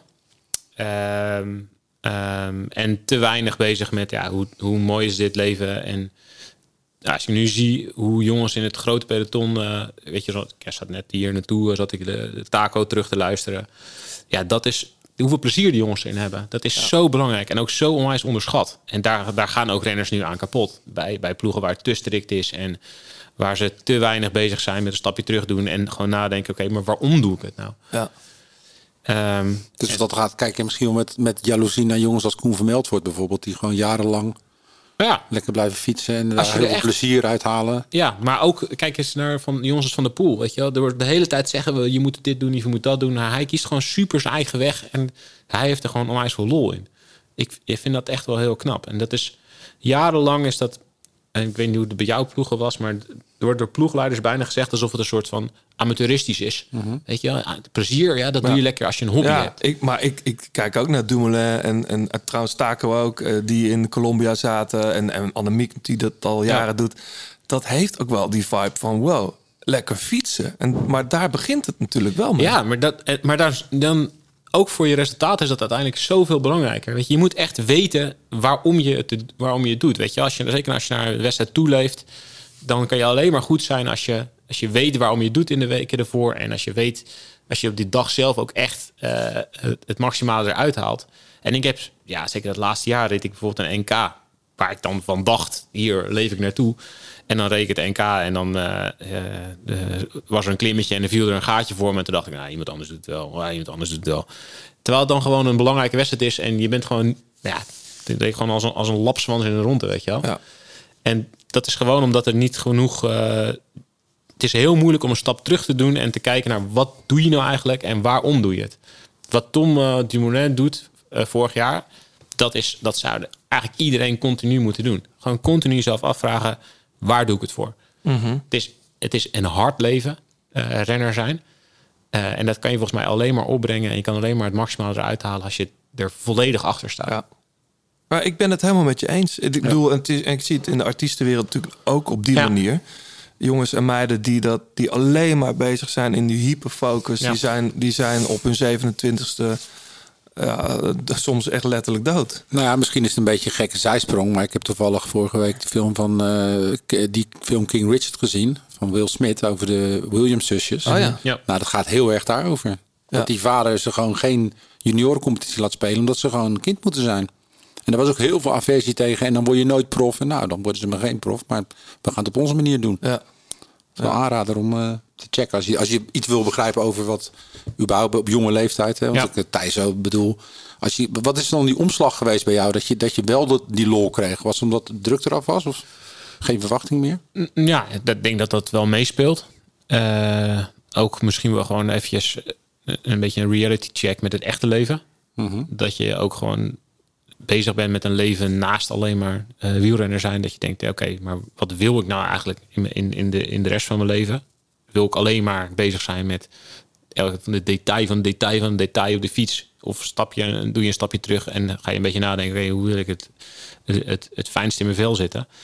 En toen ik dat een paar jaar had gedaan, toen ja, had ik ook gewoon weer op een gegeven moment zin om te fietsen. En ook zin om hard te fietsen. In plaats van de eerste jaar toen ik was gestopt, toen fietste ik omdat ik, ja, of toen ging ik hardlopen omdat het moest, weet je wel. Of ja, ik moet aftrainen en ik heb, eh, eh, ik, ik wil een beetje fit blijven. Maar er was al totaal geen, geen idee achter of totaal geen ambitie meer. En dat was, vond ik ook niet heel leuk. Maar kan jij niet, want jij, jij komt hier ook op de fiets heen, dat ziet er toch wel eh, serieus uit. En ben je, heb jij bijvoorbeeld nu een doel in je agenda staan? Ja, nou, ik kan nu gewoon met, als ik, ik hoef eigenlijk maar één of twee doelen in een jaar te hebben. En dan vind ik, het, dan vind ik dat al hartstikke leuk om Ja, daarvoor precies. te trainen. Ja. En eh, er Wat zit, er nog doel wel. dan dit jaar nog? Nou, kijk, ik, afgelopen jaar, ik wilde graag proberen. Ik, weet je, in de strandraces doe ik echt nog wel mee van voren. En dan kan ik echt nog op een goede dag eh, wedstrijden winnen. En als het dan toevallig een NK is, of een eh, EK, of een keertje een eh, Hoek van Holland, een Helder of zo, dan ben ik, daar ben ik dan blij mee. Maar er zijn nu ook allerlei nieuwe off-road wedstrijden. Waarin ik ook waarin ik weet dat als ik er naartoe leef en ik heb mijn materiaal goed in orde en ik weet wat ik ervoor moet doen. Gravel heb je het dan over? Ja, maar er zijn nu van die mountainbike marathons en gravelwedstrijden, allemaal een beetje zo'n soort crossovers. Precies. En al die wedstrijden eh, liggen me wel goed. Omdat vroeger als renner had ik het probleem dat ik alles wel goed kon, maar niet één ding heel goed. En dat onderschatten denk mensen van buiten heel vaak dat de renners in de World Tour allemaal specialisten zijn. Dus ze kunnen allemaal iets, één ding heel erg goed. En we kijken natuurlijk heel vaak naar Pogacar en Van der Poel en weet ik veel wat. Ja. Die kunnen alles goed. Ja. Maar als je het gewoon wilt, wilt halen, dan moet je één ding heel goed kunnen. En dat, eh, daar was ik niet goed genoeg in. Maar nu ik een paar niveautjes slechter ben, is het mijn voordeel dat ik dus niet in één ding zo slecht ben dat ik er word afgereden. Dus als het net iets langzamer gaat en als het meer gaat om je moet alles een beetje kunnen, dus een beetje technisch, een beetje waaijrijden, een beetje oké bergop rijden, een beetje tactisch, ja, dan kan ik dus alles genoeg dat ze me er never nooit zomaar af gaan rijden. Ja. Dus nu, eh, ja, nu is het een voordeel wat vroeger mijn nadeel was. Ja. Hey, hoe ben je uiteindelijk dan in de journalistiek terechtgekomen? Want jouw, jouw laatste wedstrijd, is dat, klopt dat dat het in, in China was? Of is dat Taiwan Tour of Hanoi? Dat is eh, Dat China. is China, ja. Een soort het Hawaii van China noemen ze dat. Dat is toch een beetje door jouw Marco Polo tijd. Een beetje blogjes schrijven. Dat was toch goed. Zo ben je toch een beetje begonnen. Ja, nou, eerder nog wel. Ja. In eh 2004 of 2003 ging ik naar Frankrijk. En toen eh, zeiden vrienden en familie, ja, hoe moeten we je dan volgen? En toen had je nog geen eh, Facebook, Nee. Twitter, weet ik wat allemaal. Dus toen zei ik, ja, weet ik veel. eh, en en eh, mijn toenmalige vriendin die kwam toen met het idee, ja, dan beginnen we wel een blogje. Dus ja, ja, dus ja, een blog, ja, prima, weet je wel. En dan schrijf ik af en toe wat. En in het begin was het, nou, ik ben de 22e geworden en ik had wel goede benen. En dat was het. En ja, naarmate de tijd vorderde, zag ik eigenlijk dat ik het veel leuker vond om over randzaken te schrijven. Of om over, nou ja, weet ik veel, de, de, de pukkel op de neus van de rondemis te schrijven, zeg maar. Dus ja, dan ging ik echt, begon ik echt te schrijven eigenlijk. En toen, voordat ik het wist, eh, eh, kon ik column schrijven voor Leids en Haarlems Dagblad en de Wieler Magazine. Magazine heette Ja. dat toen. Dus toen was ik eigenlijk, ja, was eigenlijk columnist voordat ik besefte. Ik, ik heb wel het idee, want bij mij kwam je op die manier als, als, als journalist pas op de radar toen je wat landelijker ging, zeg maar. Mhm. Ehm, en je ook behoorlijk ehm, wat opmerkelijke ar- artikelen schreef over do- doping in het peloton. Dat was toen nog behoorlijk aan de hand. Misschien nu ook nog wel, maar goed, komen we nog op. Ehm, ik had altijd het idee dat, dat het peloton, om het maar zo te noemen, daar in het begin heel erg aan moest wennen. Aan jou. Aan mij. Aan jou, ja. Ja, als, aan mij als eh, journalist. Ja, als journalist. Ja. Als iemand die van binnenuit Ja. ineens net iets te kritisch is. Ja, da- dat klopt ook wel. Eh, en ik heb in het begin ook wel een paar keer eh, aanvaringen gehad met renners. Waarbij ik bij wijze van spreken een jaar daarvoor nog eh, samen in een kopgroep zat. Of Ja. in een hotel of onder een, weet ik veel, onder een douche stond. allebei gecrashed of weet ik wat. Dan heb je toch een andere band. En er zijn wel een paar jongens geweest die me in het begin hebben opgebeld. Die zeiden van ja, wat de fuck maak jij me nou? Ja. Waarom hou je me de hand niet boven het hoofd? Of waarom moet het zo kritisch? Maar ik heb wel vanaf het begin gedacht, ja, als ik dit ga doen. Ja, ik heb nooit het idee gehad daarvoor om journalist te worden. Ik heb rechten gestudeerd, of internationaal recht. Ja, dat is echt wel iets totaal anders. En ehm, eh, Maar waar- ik ben er een is beetje ingerold. veranderd? Want ik merk nu, Ja. nu weten ze ook, een verhaal is voor een deel ook wel bij je veilig. Als, als men iets voorbij, van je wil of ja. je, je, je krijgt primeurs soms toegeschoven. Ja, nou ja, goed. Ja, daar moet je wel. Nee, dan moet je best voor- dan doen. moet je, eh, het is zijn geen cadeautjes, zo bedoel ik het niet. Ja, maar kijk, ik, ik geloof er meer in, en dat is wel een lange termijn verhaal. Ik, ik geloof er meer in dat ik, ik wil gewoon alleen maar opschrijven wat ik zie, hoor of vind. Dus het is super rechtlijnig. Ja. Ehm, en ik ga niemand, ik heb met niemand een deal, ik ga niemand hand boven het hoofd houden. Het is niet omdat ik met je gefietst heb dat ik je een aardige kerel vind en dan, dan doe ik het een beetje, eh, Ja. eh, nou, een beetje minder hard eh, op het moment dat er Mhm. iets negatiefs is. Mhm.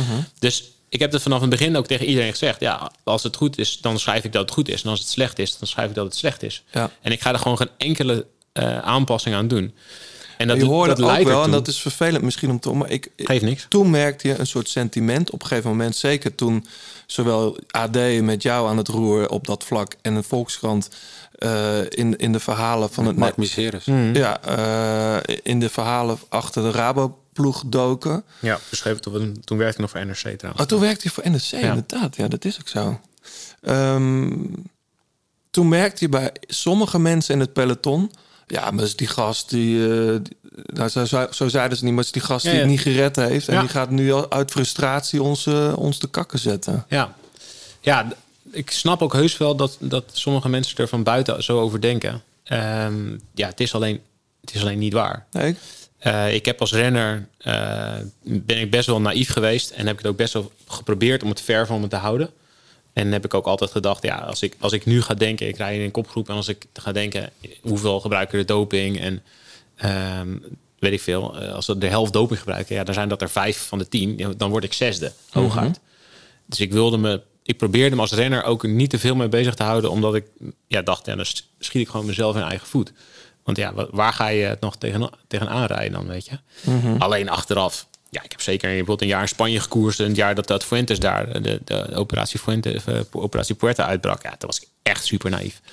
Toen Jij hoorde ik, ja, hoorde ik wel dingen en ik zag wel dingen. Maar ik wist niet dat het zo groot was en zo wijd verspreid. Maar, maar zelfs ik als buitenstaander wist dat zelfs amateurpelotons in het voorjaar naar Spanje gingen. Maar dat op het- trainingskamp, ja. maar dan wel alle apotheken even Ja, maar langs wist, gingen. wist. Het was, Ja, natuurlijk. Die verhalen gingen rond. Nee. Maar echt, Ik, ik, ik wist niet dat het zo groot was. Nee? Nee, toen, dat Nee. jaar in Spanje is wel, zijn wel een beetje mijn ogen Hm. langzaam open gegaan gedurende het jaar. Zeker omdat ik daar, ik ging daar naartoe en ja, het, het eer- tot operatie Puerto werd ik echt weggereden overal. Dan kon ik gewoon de beste 40 niet volgen. En daarna werd alles opgerold en toen waren ineens al die renners eh, verdwenen. Dan was het één keer een totaal andere koers. Ja. Maar wat me, ja, waarom ik eh, eh, in de jaren van, van al die dopingbekentenissen zo hard eh, me erin heb gegooid, is, is in de eerste plaats vanuit een soort isme, of een soort activisme. Omdat ik wielrennen de allermooiste sport vind die er is. Ehm, en ik vind tegelijkertijd dat er heel veel dingen verkeerd zijn. Ja. En ik heb heel veel mensen gesproken, zowel de jongens die gebruikten als de jongens die niet gebruikten. En het zijn uiteindelijk allemaal verliezers geworden. Weet je, die jongens die niet gebruikten, die balen als stekker, omdat ze zich genaaid voelen. Die jongens die wel gebruikt hebben, die kijken de rest van hun leven om hun schouder en die krijgen er vroeg of laat Ja. eh, enorme problemen mee. Dus ja, wat ik heb gezien is dat alleen maar het feit dat de keuze er was, je moet wel of niet gebruiken, al zo'n enorm probleem was. Ehm, en dat renners elke keer de passanten waren. Ja. En elke keer waren het de renners die, die de prijs betaalden. En daar was ik heel erg tegen. En ik heb ook ruzie gehad toen echt wel met, met andere journalisten en ook met journalisten van NRC. Omdat ik vond dat zij alleen maar bezig waren met die paar kopstukken eruit te pikken. Ja, plus ik, wat ik wat, wat jou ook wel vind, ik vind ja typisch eh, met nog wat jonge men, jongere gasten, toch een soort nieuwe, nieuw, nieuw soort wielerjournalist. Mhm. In Vlaanderen kijken ze jou ook met andere ogen aan. Jij, Mhm. Je gaat op zo'n andere manier te werk, terwijl de oude, oude stempeljournalisten eh, die romantiseert nog bij dopingverhalen. Wat ik soms ook nog wel een beetje heb hoor. Als ik Ja. verhalen over koppie hoor of eh, dan denk ik ook ja. Ja, dat is inderdaad van. Toen was het misschien nog erg, had het nog iets romantisch. Dan weet je wel, La Bomba van, van Koppie. En die Ja. had dan een, een geheim drankje en weet ik wat. Maar zeker sinds de invoering van EPO, ja, er is gewoon heel, heel weinig romantisch aan. Eens. En er gaan gewoon, ja, er gaan gewoon levens aan kapot. Ja. En die sport gaat eraan kapot. Dus wat ik niet wil, en daarom heb ik me heel hard voor ingezet. Ik wil gewoon niet dat, dat mijn kinderen of de kinderen van iemand anders of, of de generaties die nu beginnen, diezelfde keuze krijgen. Ja. Ik wil mijn steentje bijdragen aan het, aan het opentrekken van de beerput en het opschonen van de sport. En daarom heb ik me ook heel erg gericht op eh, het systeem erachter. Dus ik vond het heel, heel vervelend en, en ik irriteerde me er ook echt aan dat het elke keer de renners waren die, eh, die werden opgehangen. Dus wat ik wilde was eh, juist laten zien wat doen managers, wat doen doktoren, wat doen tussenpersonen. Ja.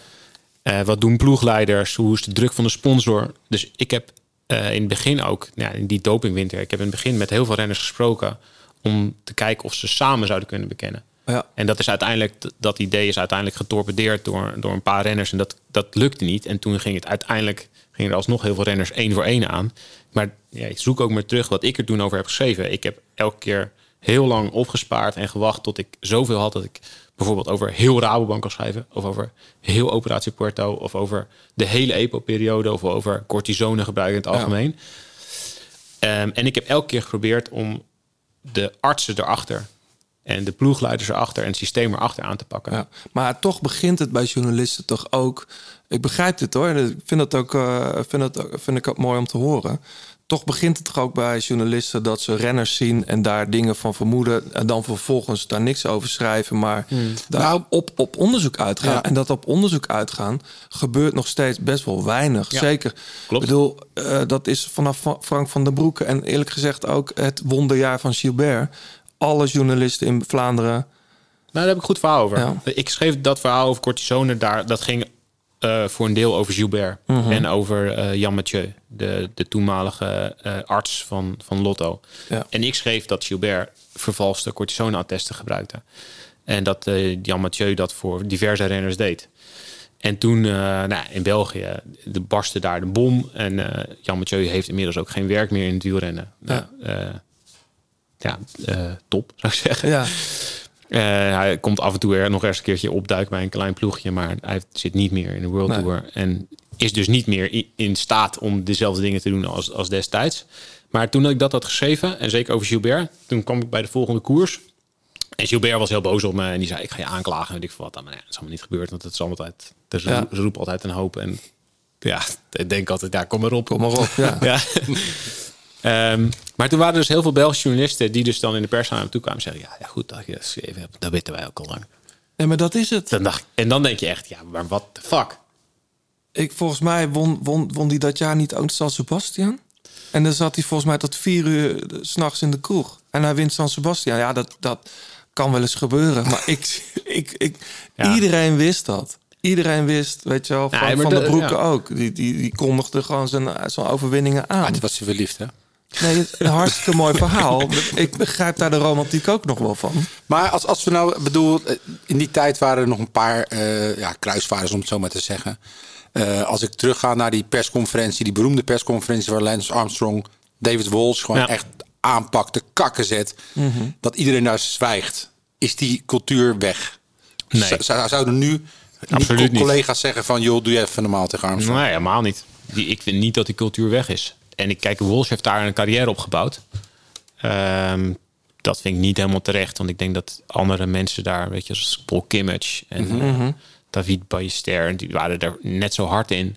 En Walsh doet nu nou, af- achteraf een beetje alsof hij de enige was. En dat is niet zo. En hij heeft ook dingen geschreven eh, die hij niet hard kon maken. En die kreeg hij gewoon een, een rechtszaak aan zijn broek en een verloor hem. Dat is echt rampzalig voor de journalistiek. Ja. Als je gewoon te vroeg publiceert en je, en je, je verliest een rechtszaak, ja, dan betekent het ook voor heel veel andere journalisten: oké, ja, maar dan ga ik mijn handen er niet aan branden. Ja. Dat is bijvoorbeeld in, in, in België ook gebeurd rond, eh, rond de Lefebvre. Weet je? Ja, die heeft gewoon een, een journalist die dingen opschreef, eh, die bronnen erbij verzonnen, zo heeft die gigantisch om zijn oren geslagen. En, en terecht, weet je, als je Ja. het niet kan hard maken, Ja. je kan allerlei vermoedens hebben of één bron hebben, ja, het is gewoon niet genoeg. Ehm, en, en Walsh heeft eh, daar wel echt een carrière op gebouwd. Ehm, maar ik heb hem ook meegemaakt afgelopen jaar. Ook, nou, ook wel in een persconferentie bijvoorbeeld met, met Tadej Pogacar. Ja, dan moet je van tevoren je vragen insturen. Wat ik al belachelijk vind. Ja, krijg ja. je een Zoom, Zoom-sessie van een kwartier. En dan gaat Pogacar op de rustdag. Heeft hij dan tijd? Ja, zeggen ze altijd. Ja, maar op de rustdag hebben we tijd voor diepgaandere vragen. Nou, oké. dus ik weet, wacht op de rustdag. Dus ik wil gewoon een paar dingen weten die wat verder gaan. Die alleen maar vraagt in de mixzone, weet je wel. En ja, uiteindelijk eh, krijgen er dan drie mensen de kans om een vraag te stellen, waaronder David Walsh. En die zegt dan doodleuk: Ja, heb je altijd al het zo fijn gevonden om, eh, om eh, in de bergen te fietsen? Ja. Dan denk ik echt, ja, maar dan wat? ben je wel klaar toch als En als, je, als je kijkt wat hij heeft gedaan bij, bij Sky, waar hij een jaar embedded was en zogenaamd zei eh, dat er helemaal niks gebeurde bij Sky en dat hij daar zijn handen voor in het vuur stak. Ja, ik, ik weet allemaal achteraf Mhm. wat er daar allemaal aan de hand was met testosteronpleisters en vervalste attesten. Ik denk echt, ja. Ja. Daar, we praten, we praten lang zo nog niet klaar. verder, Thijs. Want eh, Ja. even, even, laatste vraagje dan nog even. Je geniet nog wel van de koers. Ik geniet onwijs van de Heel koers. goed, heel Ja, goed. maar Eh, ik vind het het mooiste wat er is. Ja, gaan we zo over door. John, dit heb jij meegenomen.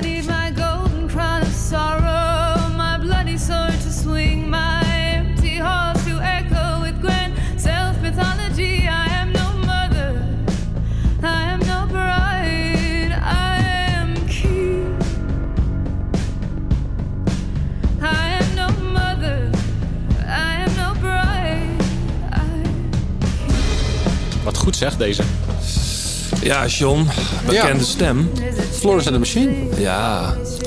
Het is een, ja, het is een soort comeback single, eh, kun je het zien. Want ze heeft er eh, sinds 2018 niets meer uitgebracht. Nee. En ze had een tijdje geleden had ze met een aantal tarotkaarten naar fans in Engeland gestuurd. Oh ja. En met daarop d- het woord King. En op haar website staan eh 15 vlakken, waarvan er eentje gevuld is met King. En de rest moet nog komen. Dus we kunnen aannemen dat dit eerste single is van een aankomend album. En daar ben ik heel blij mee, want ik eh, volg haar eh, Florence Welch al best wel lang. Ik heb ze al eens een keer gesproken, nou langs ook, naar dat eh, mooie album wat Florence ze heeft gemaakt. Ja. Florence Welch, ja. Het is wel grappig als je haar googelt. Google geeft dan altijd veelgestelde vragen op Google ook weer. Een van de, van de vragen is: Is Florence and the Machine dead? nou, dat zegt al genoeg. Ja. Maar ze is lang weg geweest. Ja, maar een, nieuw- een nieuwe single. En eh, ik ben heel benieuwd naar de plaat. En eh, of ze weer gaat spelen. Want live is het ook echt een eh, feestje om naar te kijken. Ja, hele, ja, hele mooie stem heeft ze. Ja, Ook zeker. Een gekke uh, Heel herkenbaar facering, zeg maar. Dus het lijkt soms net tegen het vals aan, maar dan zoekt ze noten op waarvan ik het bestaan niet weet. Ja. Dat is echt heel mooi. En ze heeft tegenwoordig goede backing vocalisten erbij die dat een beetje in het gareel houden. Maar live is het wel eh, erg mooi. Ja. Eh, straks ook muziek voor jou thuis. Ehm, eerst nog eventjes naar eh, onze titelsponsor Isaac. Ik dacht, die maken alleen fietsen, maar ze gaan de kleding in. Ja, een nieuwe lijn. En die wordt eh, vandaag, als we het uitzenden, of op, tenminste Mhm. online komt, wordt die gelanceerd. En dat heet Isaac gewoon? Ja. En wij mogen iets weggeven. Jij weet wat? Ja, een, een shirt. En een bib short heb ik vandaag geleerd. Zo heet dat officieel. Dat is gewoon een broek. Ja, maar het is de korte toch? Iets korter dan de... Nou ja, ik... eh, ik bib short, ja. Ik Ik, ik ken stel altijd shorts. Ja? Ja. Oké. Ja. Nou, ik heb het nog over een broekie. Eh, mensen kunnen een, En een paar sokken. een heel tenue winnen. Ja. Winnen, hè? We gaan niks zomaar Nee, nee, nee. We gaan... eh, Als jij weet wie de Strade Bianchi wint, krijg je zo'n pakket van Isaac thuis gestuurd. Eh, mensen kunnen dat even checken op de site. Dat is isaac-cycles.com ehm, slash nl. We zetten de link wel eventjes in de show notes. Ja, maar wel met de hashtag eh, Challenge the Elements erbij. Oh. Hè? Niet met glazen bolcup of zo. Want dat doet Oh nee, dat doet die andere gast Ah, die dat niks. tafel Dat is niks. Nee, maar wacht even. Leg het dan even goed uit. Mensen moeten de winnaar van de strade... Ja, op de socials en dan eh, met de hashtag Challenge the Elements erbij. En dan kunnen ze een, eh, een shirt, een bib shorts En, En, eh, sokken. en sokken winnen. Helemaal goed. Thijs, wat we altijd doen, niet met iedereen, maar met sommige gasten vinden we het te leuk om te, om te laten liggen. Dat weet je ook. Ehm, de grote plaat dilemma's gaan we ook met jou doen.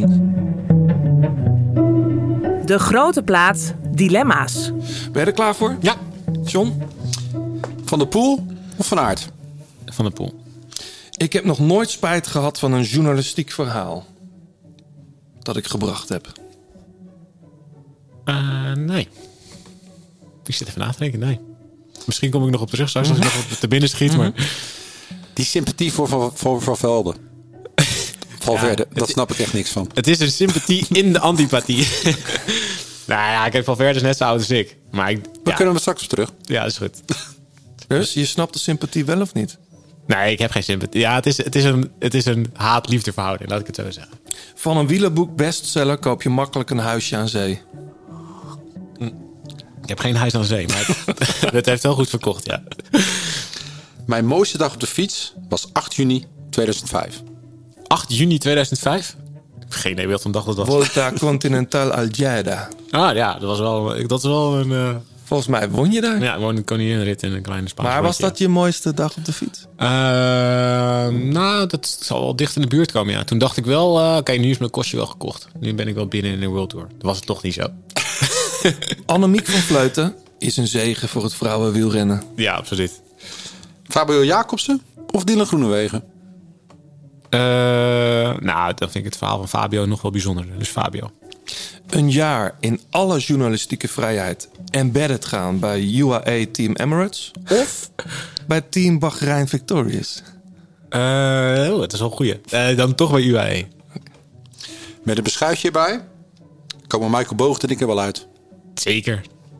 De bagger van de Franse keien of het Zandvoortse strand. Om te kijken of om te doen. Nou, dan, dan kies ik toch voor de keien. Richard Pulgen of Patrick Lefevre? Eh, pluggen.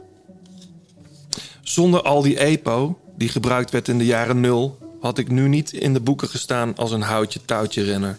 Jawel. Had ik er nog steeds zo in gestaan. Demi Vollering is het grootste talent dat er in het peloton rondrijdt. Eh, ja. Wil jij nog ergens op terugkomen?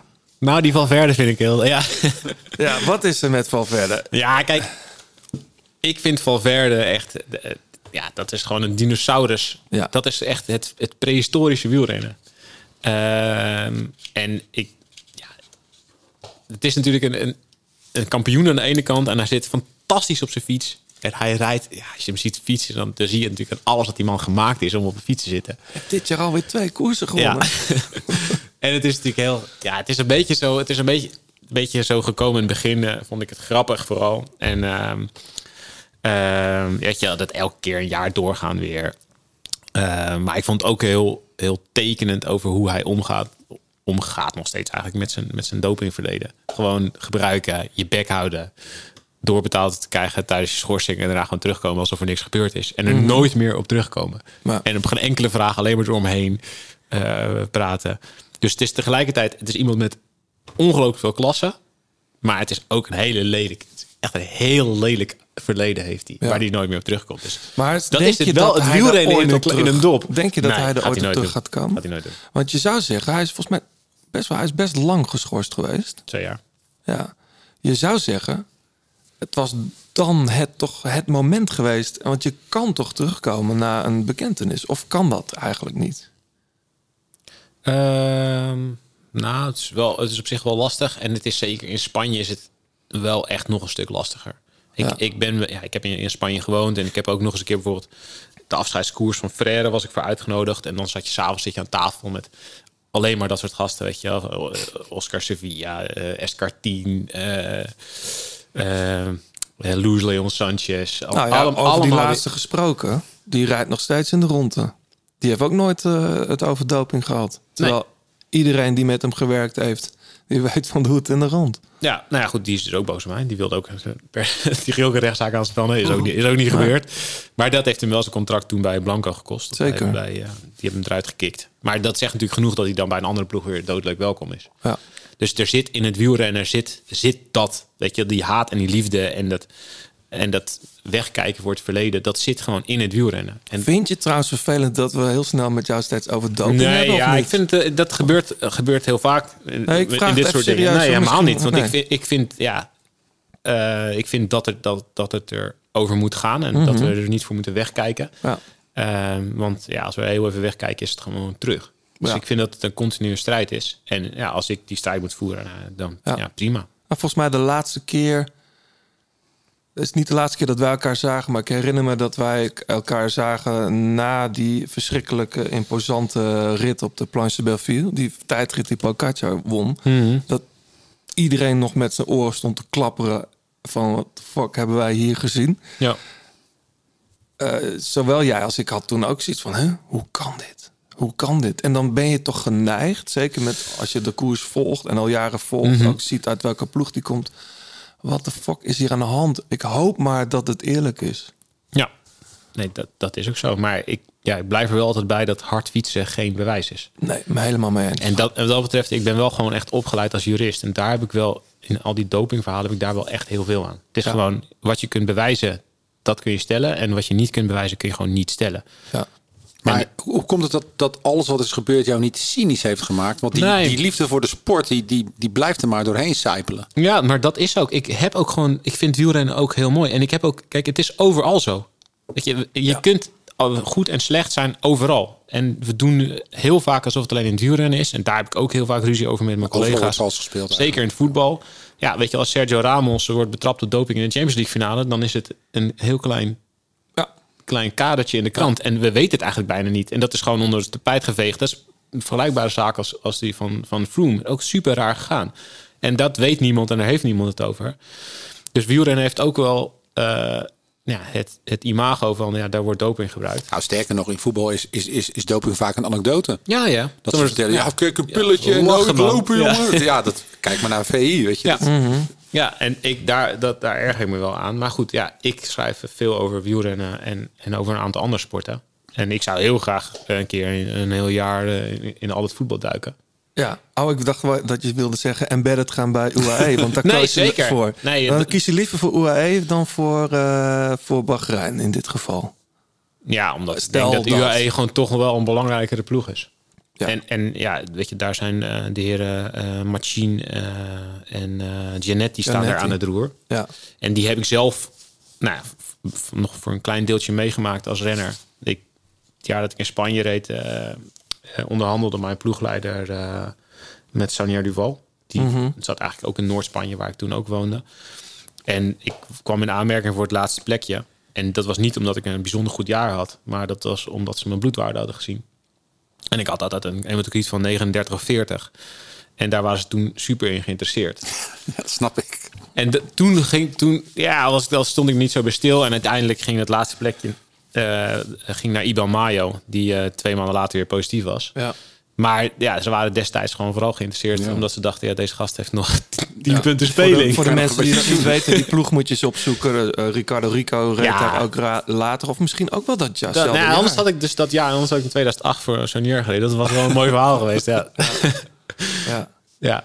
Ehm, maar die gasten, die zitten gewoon... Ja, dat is gewoon de beste renner van de wereld. Draait gewoon bij die gast in een ploeg. En heeft gewoon met, met al die wetenschap... heeft gekozen voor deze... kon naar alle ploegen toe en die kiest voor Gianetti en Machine. Dat was de vraag die ik wilde stellen op de persconferentie. Ja, helemaal En niemand vraagt die, stelt die vraag. Nee. Maar even voor de, voor de mensen die dat niet weten. Giannetti eh, eh, kon aardig fietsen in de, in de jaren dat hij fietste. Maar hij heeft ook eh, volgens mij een keer... Ik denk een maand in coma gelegen. Hij is zichzelf bijna vergiftigd, ja. Ja, Een beetje- door, door doping. Ja, een ja, een soort. ja. En is daar volgens mij ook nooit op teruggekomen. Nee, maar deze gasten praten er ook nooit over. En ja, we hebben wel eens, we, we, sturen daar wel eens mensen op af of eh eh, interviewen ze zelf. Ik weet, Mark de Maar heeft eh, twee jaar of drie jaar geleden een echt fantastisch interview gedaan met Machine.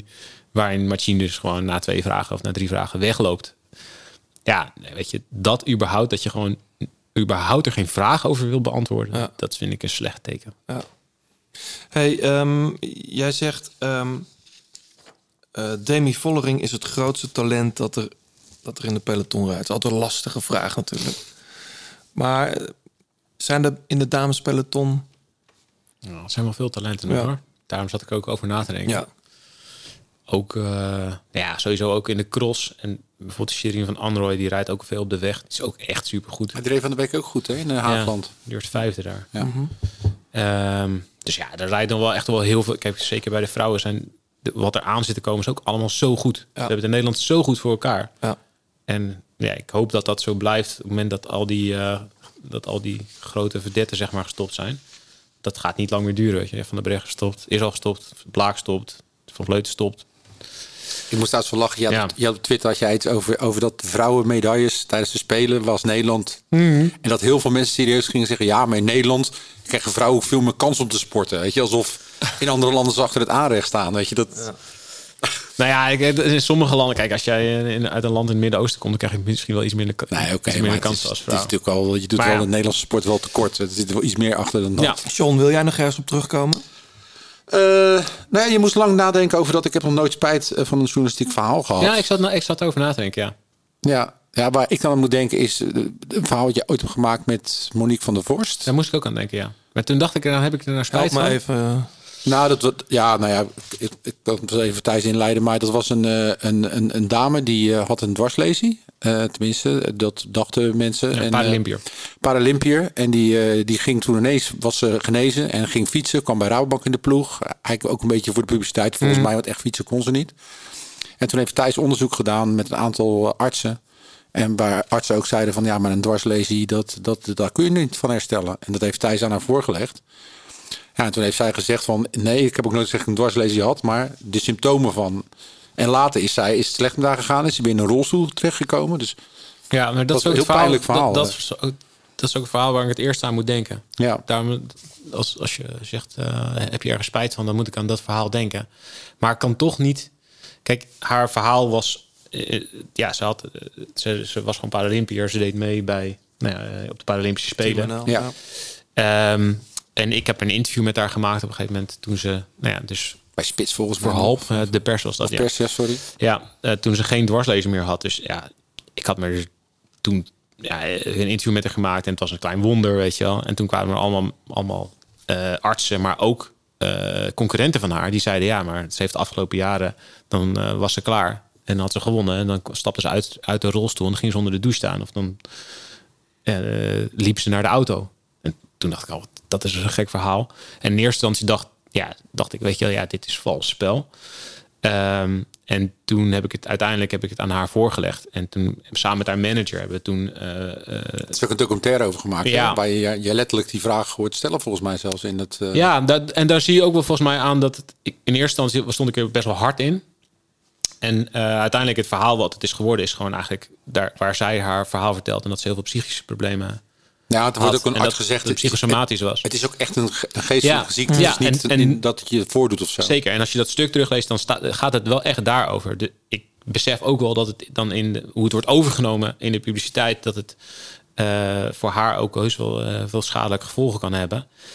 Ehm, maar ja, als je iets weet als journalist, Ja. dat een Paralympisch, Paralympiër eigenlijk niet op de Paralympische Spelen thuis hoort en Ja. daar medailles heeft gewonnen die ze eigenlijk niet had mogen winnen, ja, dan ja, daar, dat doet me pijn als mens. Ehm, maar tegelijkertijd ja, eh, is dit ook gewoon wel ja, mijn vak. En moet ik dan er wel over schrijven. Ik, ik kan niet dan zeggen, ja, sorry, maar dan Ja. ga ik het niet schrijven. Dus Helder. ja, heb ik er dan spijt van? Nou ja, toch niet. Nee. Nee. Richard Plug of eh Padlef? Jij zegt dan eh, Richard Plugge. Ja, ik denk dan Wat weer is het tussen alles behalve en Patrick- Padlef. Wat is het tussen jou en Ja, Patrick wat Lefevre mij betreft helemaal niks. Nee. Kijk, ik heb hem... Wat is de laatste keer dat je hem gesproken hebt? Ik, ik, ik denk dat het een jaar vijf, zes geleden een keer Ja, eh, gewoon geleden Nee, nee, dat is niet waar trouwens. Oh. Want ik heb hem afgelopen jaar in de tour nog, eh, nog eh, in de mixzone wel gesproken. Mhm. En toen liep hij eerst weg en toen kwam hij toch terug. En toen was het, het uiteindelijk wel een heel grappig gesprek. Ja. Maar ja, er is gewoon, er zijn gewoon zeker mensen uit het oude wielrennen die een scheidhekel aan me hebben.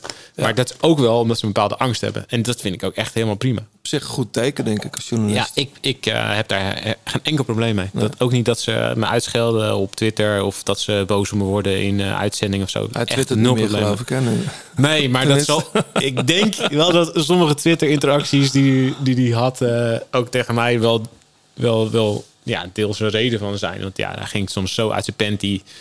ja, daar zat ik alleen maar keihard te lachen. Als jij, als jij een keer gewoon een uur de tijd met hem zou hebben om een interview, om een verhaal te maken voor het AD, wat, waar zou dat dan over gaan?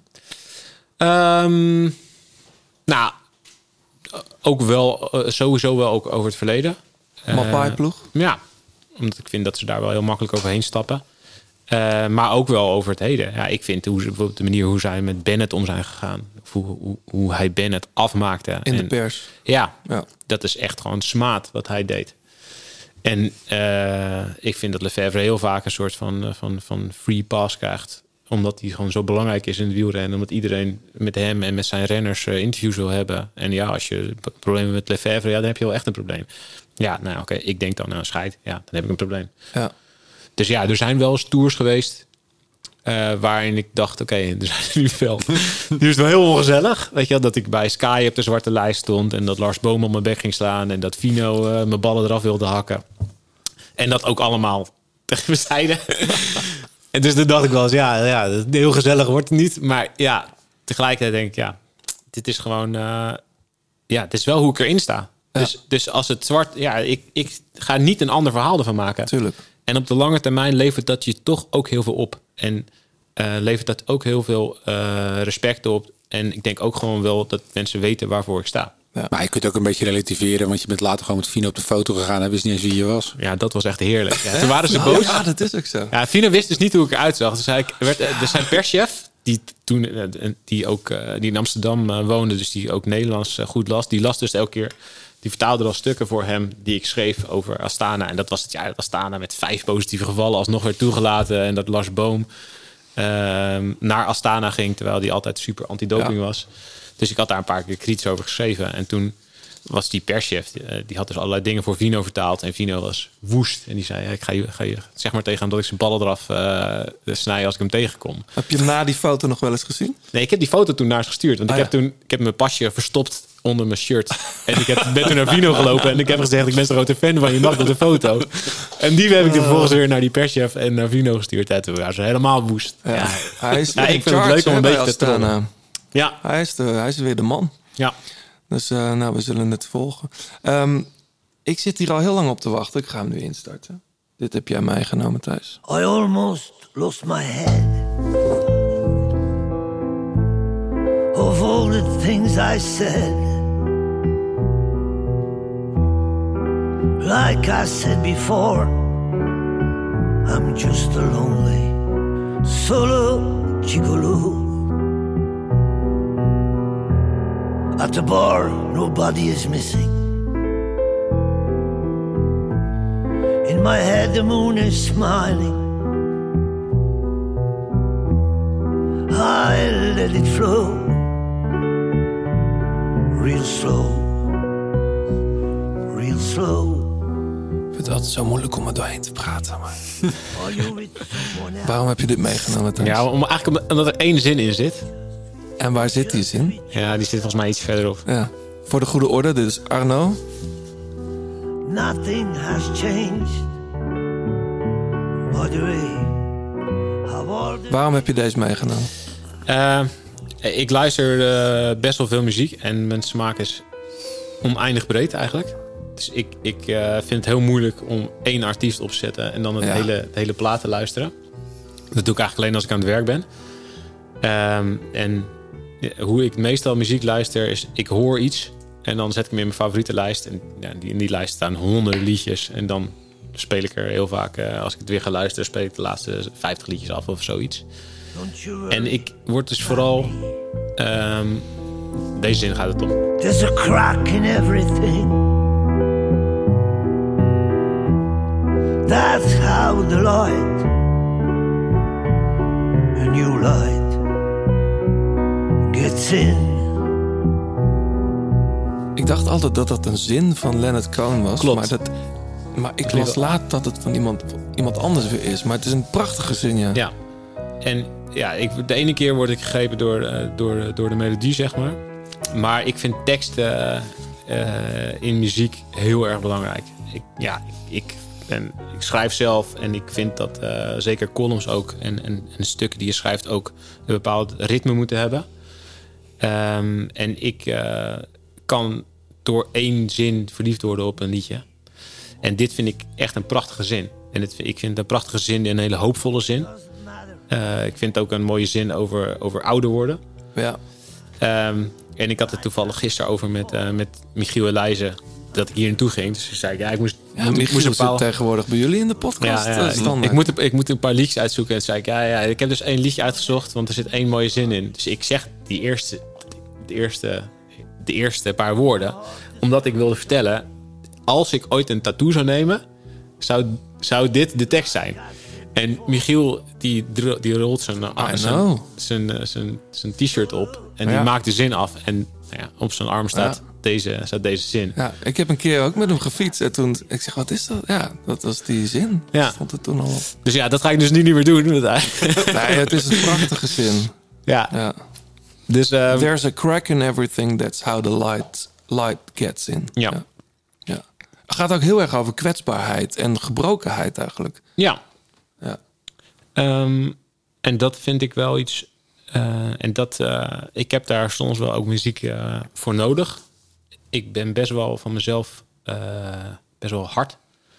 Dus ik ben best wel hard opgevoed ook door. Mijn vader vond ook dat dat nou, ik denk de beste manier was. Mhm.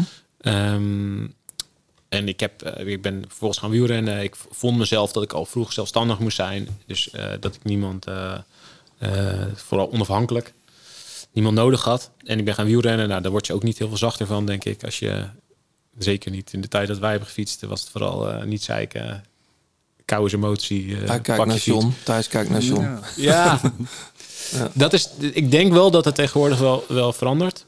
Maar ik heb pas eh, zeker sinds ik mijn huidige vrouw ken en sinds ik kinderen heb, sta ik erbij stil dat, dat hard zijn niet, lang niet altijd de, de beste manier is. En dat het, eh, ik vind het heel fijn als ik er muziek bij heb om af en toe ook eh, proberen om het muurtje eh, een beetje te, lager te maken. zeg Ja. maar. Want wat betekent die zin dan voor jou? Ehm, dat je niet onkwetsbaar hoeft te zijn of hoeft te doen alsof je onkwetsbaar bent. Mhm. En ehm, kijk, in, in, in, in mijn sport die ik vroeger deed en mijn werk gaat het wel heel vaak daarover om hard zijn. En, Harde en- mannenwereld ook. het is, een, het is een harde mannenwereld. Het is ook wel vaak een macho-wereld. En het is ook, ja, vaak wordt kwetsbaarheid ook wel gezien als iets eh, zwaks. Of een zwakte. En dat wordt nu ook gezegd, weet je, als Simone Biles of Tom Dumoulin zegt dat, die twijfels, dat ze twijfels hebben of met dat soort dingen problemen hebben, dan wordt kan dat ook toch gezegd. wel. Ik merk gelukkig Ja. wel. Weet je, Ja. Toevallig eh Stromae speelde met Arno laatst. Ja. Die kwam ineens podium op in de AB, Brussel. Ook zo'n typisch, weet je, je kwetsbaarheid tonen. Dat is wel, gelukkig wordt het steeds meer normaal, ook onder mannen Ja. van onze leeftijd. Ja, en, en dat is ook wel, ik, ja, dat wil ik mijn, mijn kinderen en zeker mijn zoontje ook wel meegeven. Weet je, dat, dat wil ik niet ook projecteren op hem. Dat je allemaal hard moet zijn. En ik heb, eh, zeker als hij, als hij sport, dan merk ik wel dat ik dat ergens in me heb. Dus ik ben bijvoorbeeld een keer naar de proeftraining van voetbal gegaan. En toen was hij nog veel te klein. En het was eh, slecht weer. En er was een jongetje die meteen be- tegen hem begon te schelden. En ik zit dan van mezelf, zeg maar, als ik niet oplet, zit ik meteen in de modus. Hup, niet zeiken en Ja. doorgaan. En eh, ik merkte wel echt dat ik dat voor hem dan verpest. Dus ik zat er na over na te denken. Als jij dat zo zou doen. Ja, nou, ik heb dat een Oh, keer echt. ik heb dat een keer echt gedaan. En toen reed ik terug met hem van die, van die voet. En ik dacht, ja, dit, dit kan je niet. Dit is zo slecht. Het is zo dom. Ja. Dus ik probeer zeker in mijn Maar er zit een privéleven. dubbelheid in. Want ik bedoel, Ja. ik heb ook met mijn zoontje vroeger veel gewielrend en gefietst. En het is spel en het moet leuk zijn. Maar als het regent en we hebben nog een, een uur terug te rijden... dan ja, dat, dat is ook wel een soort character building of zo. Klopt. Dus ik, ja, je moet ergens een balans in zoeken. Ehm, en het geldt ook voor eh, hoe belangrijk winnen is. Ja. Maar merk ik nou dat jij... Dat, ik herken dat soms bij mezelf... dat je een soort correctie eh, aanbrengt op je Mhm. eigen opvoeding. Ja, zeker. Ja. Dat heb jij volgens mij ook. Ja, zeker. En daar zet je soms ook wel tegenaf. En, en dan doet je wel nadenken. En dat, ja, voor mij, ik denk dat je als sporter eh, in de eerste jaar dat je sport heel snel volwassen wordt. Dus dat je, zeg maar, als je 20, 21 bent, dat je veel volwassener bent dan je leeftijdsgenoten. Want die zijn dan allemaal nog aan het uitgaan en ja, die doen maar wat, weet je. Ja, je zijn nog aan hun identiteit aan het werk. Ja, en jij weet wat je bent en je weet wat je wilt en je, je, je neemt er verantwoordelijk voor. Maar zes, zeven jaar later is iedereen heeft eh, vijf relaties gehad en eh, woont samen of weet ik veel. En die, die zijn dan vaak veel verder op sociaal gebied. Ja. Terwijl je als wielrenner op je 27, 28 gewoon misschien nog wel hetzelfde doet als toen je 20 was. En ik heb daar vanaf mijn dertigste wel echt het gevoel gehad van... Hey, wacht even, ik moet hier wel even een inhaalslag maken. En ehm, ik vind dat het zacht zijn en kwetsbaarheid... zeker in privéomstandigheden wel echt... eh, een privé setting, daar wel echt een van de belangrijkste dingen in zijn. Ja. Hey, je hebt nog één ding mee, meegenomen. Oh, nee, je hebt meerdere dingen, maar ik vond dit toch wel vet. Dat die eh Kavinsky, ik was het een beetje uit het oog verloren. Je hebt natuurlijk eh, veel in Frankrijk eh, gezeten vroeger, ook toen je wielrennen. Ken je dat daarvan? Nee, eh, wel van iets later. Ik luisterde toen wel al af en toe dit. Maar Want hij zit helemaal in die scene van Mr. Oiseau. Ken je dat? Ja, zeker. Dat, ja. ja, die video's zijn fantastisch. Maar dat, dat is, hij zit ook in die inner circle van die, van die, van die gasten. Dit, dit heet Road Game. Dit is wel meer een soort Swift muziek of zo. Of, Ja, ik, ik vind ik, ik, ja, als ik eh, zelf een wedstrijd moet rijden, dan luister ik dit als, vaak als een van de Oh, ja? laatste liedjes. Maar het is ook het liedje wat we heel vaak spelen als we met, eh, met, eh, met in het wiel ergens naartoe gaan. Weet je, wel. je landt in, eh, in Rome, je gaat de auto halen. En eh, dan is het eh, s s'avonds 8 uur, 9 uur. En dan moet je nog eh, 300 kilometer naar je hotel. En dan deze vol aan. Ja, dan het is eh, onmiskenbaar Frans meteen. Die eh, Justice-achtige... Ja, ja. En dan denk ik wel echt, ja, dat, dan is dat wel ook wel echt. Dan ben ik heel blij met, mijn- met mijn baan ook. Ja, dat we dat soort dingen doen. Ja.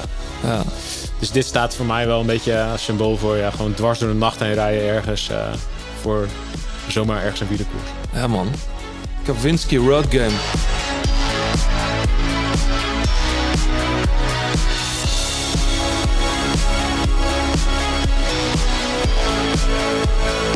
Hoe oud is dit eigenlijk? Geen idee.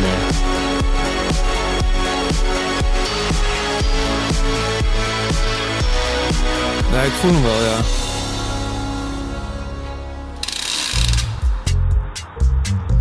Hey John, ehm, we gaan eventjes naar de Truebike. Jij hebt je laatste week op je Truebike gezeten. Ik krijg hem morgen binnen, man. Ja, ik ben benieuwd. Ik denk dat het die van jou is. Weet je wel, die, ga- eh, die gast belde mij van Truebike. Een van die, van die mensen die die, die testbike rondfietst.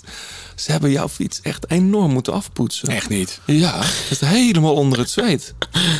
Nou, je zit te lullen. Nee, dat zei hij Er echt. kan helemaal geen zweet inkomen. Nee, maar, je- maar eh, ze hebben hem... eh, ja, Het stuurlid misschien. Ja, ik denk dat er een nieuw lintje op zit. Ja, ik had het stuurlint had ik een beetje. Er was een, er was een gleuf gekomen van het vele van, van het draaien. Hey, eraan. maar even, ken jij Thijs de Truebike? Ja, ja, Ik, ik ben wel benieuwd. Vond, was het anders dan, eh, dan. Was Zwiften met je Truebike anders dan met je gewone fiets? Eh, ja, ik heb, ik heb vorige keer al, in de vorige podcast uitgelegd dat het, eh, het is echt iets meer voor fijnproevers. Het is veel minder omdat je niet met een vliegwiel werkt. Hè. Normaal met Zwiften dan rij je naar een groep toe en je glijdt die groep in. Hier moet je toch wel echt eh, go- goed doseren. En ja, ik, ik, ik merk gewoon heel erg dat een... ja, toch iets meer het, weggevoel wat je, wat je op de, inderdaad op de weg hebt. Dat je dat op, de, ja, op een virtuele manier nu ook hebt. Het is gewoon iets minder perfect voelt het aan, waardoor het gewoon lekkerder natuurlijk voelt. Ja, maar dat komt... Niet dat je iets op, op gang aan het houden bent, wat je dus normaal met een vliegwiel hebt. Nou ja, ik ben heel benieuwd, want wat die Bas eh, zei, de, Mhm. de, de, de Willy Wortel eigenlijk van de Truebike. en toen dacht ik, ja, dat is natuurlijk zo. Daar hebben we het vorige keer ook over gehad. Jij bent hier ook heen komen fietsen. Je trapt niet constant volle bak. Af en toe Nee. hou je even stil. Of je moet Ja. even, je rolt je bolt uit. En dan heb, hou je nog steeds snelheid. Dat is natuurlijk op een, op een, op een eh, standaard eh, trainer waar je je fiets op zet. Niet Ja. zo. Je staat ja, meteen stil feitelijk. En Ja. dan moet je, ja. Ja, en omdat je een schermpje erbij hebt, dan kun je ook inderdaad je trapbeweging analyseren. Je trap, die cirkeltjes, weet je, hoe effectief je trapt. Ja. Dus je kunt er echt heel erg eh, gericht mee werken, ook als je dat soort dingen wil, wil verbeteren. Ja, ik, ik krijg hem dus morgen. Ik ga je volgende keer alles erover vertellen. Eh, eerder misschien al, want we gaan een social ride doen volgende week al. Ja, 8 maart. 8 maart, hoe laat? Kwart over acht. Dat is dinsdagavond, 8 Dinsdagavond. maart. En die rij ik dan op mijn Truebike. Ja. Je moet me nog wel even uitleggen hoe ik dat Swift moet instellen. Want de vorige keer werd ik na één rondje gewoon eh, best wel ge- ge- gelost. Ja, ik, ik bedoel, ik ben niet zo, zo fit als jullie, maar ik kan heus wel een beetje vooruit. Ja, we bellen er nog wel even over. Dat is goed. Maar je moet vanaf het begin moet je wel gelijk eh, bij de pinken zijn. Nee, dat weet ik wel. Maar ik, dat, dat was ik ook wel. Maar ik ga makkelijk een rondje uitzoeken voor je. Nou, niet speciaal voor mij, maar kijk, Nou ja, een social wel, ride. ja. Normaal zeg je toch ook, jongens, we gaan even een koffierondje doen. Ja, maar het is moeilijk om, om, om 200 kikkers in een kruiwagen te houden. Het is altijd Ja, maar gasten- jij bent de race leader. Ja, maar ja, als er de pros meerijden, dan, eh dan wil iedereen die wil zich even meten. Dus, eh, Ja, maar we doen niet- ons best. Ik weet niet wie er nu mee rijdt. Iedereen zit midden in, in de voorbereidingen. Thijs rijdt wel mee, denk ik. Ja, dat weet ik niet. Maar de, de, bedoel, de, de, jongens zitten, de meeste jongens zitten in Parijs niet of Tirreno natuurlijk. Ja, nou ja, we gaan er een eh, leuke rit van maken en een mooi parcours uitzoeken. Dus eh, in die zin heeft sluit te gaan op eh, dinsdag 8 maart. Fever, seizure, I thought you was a goner, now I'm crying on the street. Fever, seizure, the truck driver says you gotta hang her from her feet. A crowd of people is gathering outside. And me, I'm just not ready to say goodbye.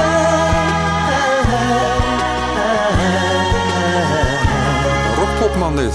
Wat zeg jij? Beetje barokpopachtig. Barokpop? Ja, ken je dat niet? Nou, het is wel grappig dat je het zegt. Eh, dit is, eh, ik, ik denk dat je Annand zegt, Wilder. Eh, mooie voornaam. Je zou hem kunnen kennen als gitarist van Jesayer. Oh ja. En ik wist dat helemaal niet. Komt ook een beetje door corona. Maar Jesayer bestaat sinds eind 2019 niet meer. Iedereen is zijn eigen gang gegaan. Ik dacht dat ze gewoon een tijdelijke stop hadden. Maar overal staat officieel dat het gestopt is. Hij is verder gegaan, die zanger ook. Maar hij zong trouwens bij Jesayer ook al wel veel. Eh, er komt een album aan. Dit is volgens mij zijn derde, ja, derde single, denk ik. Ja, ik werd er wel blij van. Ja. Fever Seizure heet de track.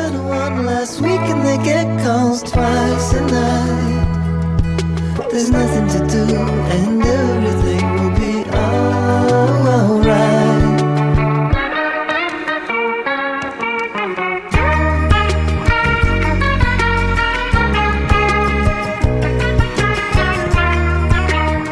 Je luistert nog steeds naar De Grote Plaats. Alle liedjes in deze en vorige afleveringen luister je in zijn geheel terug in de playlist De Grote Plaats Songs op Spotify.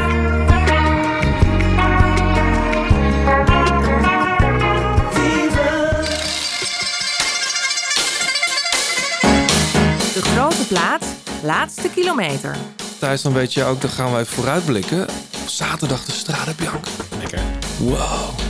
Ik heb hem al heel lang in de agenda. Ik heb die hele zaterdag gewoon, gewoon Vrij, hè? zaterdag gewoon geblokt hiervoor. Ze beginnen wel, va- vaak wel laat. met Ja, jammer is Ik dat. zag Ja. dat het nu, dat de mm, uitzending van de mannen om twee uur begint. Dat is vroeg. Ik vond de omloop ook best wel laat beginnen. Ja, maar dat komt omdat wij de Ronde van Vlaanderen in ons hoofd hebben. Ah, ja. Bij omloop begint altijd. Maar. Strade zou ik wel echt wel graag wat langer. Ja. Ja, soms is het al lang gebeurd. Ja. Nee, er zijn jaren bij geweest dat, ze, dat het soms na 10 kilometer al eh, in, in, in, in brokken was. Ja, eh, dames zijn eerst in dit geval. Eh, die, die beginnen al eerder en die kun je volgens mij ook al wel vroeg op, op Eurosport denk ik zien. En een mannenwedstrijd wordt ook bij Sportza uitgezonden. Oh, dat is zo lekker. Dat mooi, is toch het mooiste plein van de wereld. Vind ik wel. Piazza del Campo. Ja. En ook een van de zwaarste koersen ter wereld, denk ik. Oh, dat wordt Ja. wel onderschat hoeveel, hoeveel hoogtemeters daar zit. Ja, maar ook veel dat die wint, joh. Ja. Het zit de hele dag op de kant daar. eh. Ja, 5 maart is het dus zover. Ehm, ik, ik moest laatst aan mijn vriendin uitleggen wat de vijf monumenten waren. Zij kwam trouwens al een heel eind hoor. Eh, maar- Ja? Ja, zeker. Eh, Ja, maar zij wint ook de poeltjes van onze Scorito. Serieus? Ja, ja, dat zeker, ja. haast niet te zeggen. Oh. maar, eh, maar in ieder geval, zij noemde toen ook de straden. En toen zei ik, ja, dat zou, dat zou je heel goed zou kunnen denken. Zo voelt het soms al bijna. En ik weet dat die jaren moeten tellen. Ik bedoel, Nou er ja, zijn mij- koersen van meer dan Wat mij 100. betreft maakt ze er zes monumenten van. Ja, Ja, zet, toch? zet ze die lekker ertussen. Nee, maar het is best wel grappig dat we dat van de Amstel nooit zo snel zullen Ja, zeggen. het zijn vooral de Belgen die dat zeggen, hè? Om die Amstel te dissen. Nee, Jawel. ik zou dat van de Amstel ook niet zo snel zeggen. Ah, vind ik toch wel, hoor. Vind je dat een monument? Ja, vind ik wel. Ik vind de straden meer een monument. Ja, Het maar is ook ja. het decor. Ik bedoel, niks tegen Limburg, hè? Ik fiets er ook graag. Maar even, wat is nou, wat is nou de magie van die straden, Thijs? Nou, volgens mij moet je je... Ik probeer me altijd voor te stellen als je Chinees of Amerikaan bent. eh, welke koersen zijn dan echt zijn hebben een eigen identiteit. Weet je, Parijs-Roubaix weten we allemaal, dat is echt een eigen identiteit. Weet je, wel. nou, de Ronde van Vlaanderen, dat is dat is, heeft ook een eigen identiteit. Maar, maar hoe Ja. moet je in godsnaam het verschil zien tussen de E3-prijs, Gent-Wevergem, Kuurne, Kuurne, Omloop? Ja, als je, Chine, als je Chinees of Amerikaan bent, denk je toch, ja, het zijn allemaal dezelfde allemaal hetzelfde. Ja, hetzelfde wegen. Dus ja, dan is eh, de Strade Bianca met al die grindwegen en met al die uitzichten en die cypress en zo heeft natuurlijk wel een enorme eigen identiteit. Ja. Dus ik vind dat je koers ook, ja, ja, de hele gezeur over wat is wel of niet een monument, ja, dat interesseert me sowieso niet zoveel. Maar je ziet dat ze in het peloton is Strade ook vanaf het allereerste begin ja. enorm populair. Wat, wat vind je eigenlijk van de, van de gravelisering van de wielersport? Nou, ik vind het wel interessant hoor. Want je, je krijgt wel echt weer een ander type koers, een ander type coureur. En ik denk dat we de, de uitdaging van de wielersport is elke keer om de gewone wielrenner erbij te trekken. Ehm, en dat doen ze best wel slecht over het algemeen. Terwijl daar superveel kansen liggen. Ik bedoel, ja, bij welke sport rij je nou letterlijk over dezelfde, dezelfde plek als, als je grote helden? Weet je, je kunt gewoon Alpe d'Huez en de Van Ja. rijden allemaal. Je kunt nooit op Wembley spelen. Dus ja, ik denk dat daar zoveel meer in zit. En als je kunt gravel Ook die racen... die Vlasov won. Waar Ja. was het in? eh, was het Fantastisch. Valencia? Nee. Ik weet het even niet. Maar die hadden ze ook één gravelstrook nog. Ja, die nieuwe koers. Ja. Nee, ik bedoel niet eh, die Lutsenko won. Nee, nee, nee. Die, Dat eh, was die GN. Maar ik waar, waar even een pool doorheen zat. Precies, ja. Oh ja. Maar ik hoop dat ze ook gravelwedstrijden maken waarbij je dus met allemaal tegelijk start. Dus de- dan start je maar een keer met 10.000 man of met was de 4.000 race man. bedoel je? Nou ja, dat is ook weet je. Hij start in, eh, Ja. in, in Egmond. Profs voorop en dan de tweede lijn. Ja, en dan maar weet je hoe, hoe vet dat is als je gewoon, nou ja, gewoon eh, mijn buurman met zijn dikke buik kan ook eh, Start in dezelfde starten. wedstrijd. Ja. En die start gewoon, die kijkt om zich heen en die ziet Tom Dumoulin en eh, Sebastian Langeveld staan. Hoe tof dat is. Ja. Ja, ik hoop dat ze dat in gravel race eh, erin houden. En dat het niet een, een dingetje wordt voor de 100 profs en dat is het. Ja. Nee. Hey, vorig jaar, ik vond vorig jaar, en dat is niet omdat we het er nu ook over hebben toevallig. Ik vond vorig jaar Strade Bianchi de mooiste eendagskoers van het jaar. En dat kwam voor mij omdat daar de Champions League Ja. van het hele peloton aan de start stond. kopgroep, jongens. Het was gewoon alle klassieke toppers, alle ronde toppers. Iedereen reed daar. En uiteindelijk won Mathieu natuurlijk op een fantastische manier. Maar het feit dat de beste wielrenners ter wereld daar zaten... dat maak je zelfs op een WK niet altijd mee. Ja, dat vond ik toch echt bijzonder. Even los nog van dat ik ook van het decor hou... en dat ik weet waar je de goede wijnen daar kan halen. Maar het, is, het blijft toch fantastisch. Dit jaar is het redelijk overeind gehouden. Alle Philippe start daar, Pogacar start daar. Helaas Wout van Aert niet. Eh, wel Ties Benoot. Ehm, wie zouden wij opschrijven voor het podium? Als je nu zou moeten kiezen, wat je, op basis van wat we gezien hebben. Flipje is nog niet super. Nee. Maar dat denk je wel eens vaker van hem. En dan is er de westen waar hij zich Eigenlijk was hij dat die- vorig jaar ook nog niet. Nee. Werd hij wel twee, werd hij tweede uiteindelijk? Ja. Ja, ik, ik denk dat Pogacar Ja. een van de grote favorieten is. Zeker als eh, Van de Poel en Van Aert er niet bij zijn. Dan is het toch net iets minder explosief op dat laatste stukje. En dan, ja, weet je wat Van de Poel vorig jaar deed? Ik denk dat het misschien wel inderdaad de wedstrijd met het hoogste niveau was Dat, dat, dat bedoel ik ook van het hele jaar. Ja. En dat ze elkaar ook allemaal in die periode helemaal naar de kloot hebben gereden. Maar goed. Nou, dat, wat dat betreft is het slim, denk ik, dat de Wout van Aert Ja, er nu niet bij is. Want Nee. die hebben elkaar in de straden en de Tirreno daarop eigenlijk... eh, Ja, ze hebben elkaar het licht uit de ogen gereden. dat was ook een mooie Tirreno, hè? Hij heeft het zo nog over. het zo nog Heb over. jij trouwens het idee dat het wielrennen misschien wel iets veranderd is? Dat nu die rondrenners die koers ook wat serieuzer oppakken? Of is dat gewoon puur individueel dat die jongens daar meer talent voor hebben? Mm, da- ja, het is een beetje allebei. Kijk, Wat, wat er wel zo is nu, is dat, er, dat ze met een groepje aan de top staan... die allemaal zo'n groot ego hebben...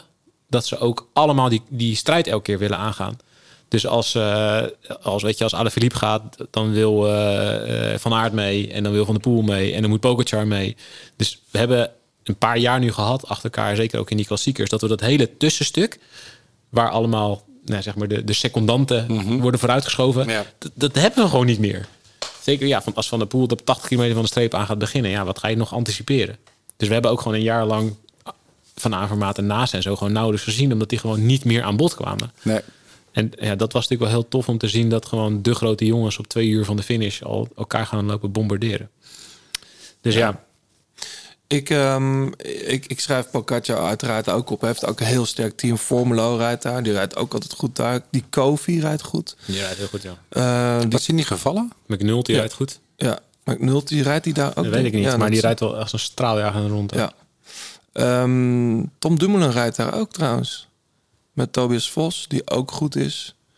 Ehm, als je sterren zou moeten geven, John, wie schrijf jij dan op? Ja, Pogacar.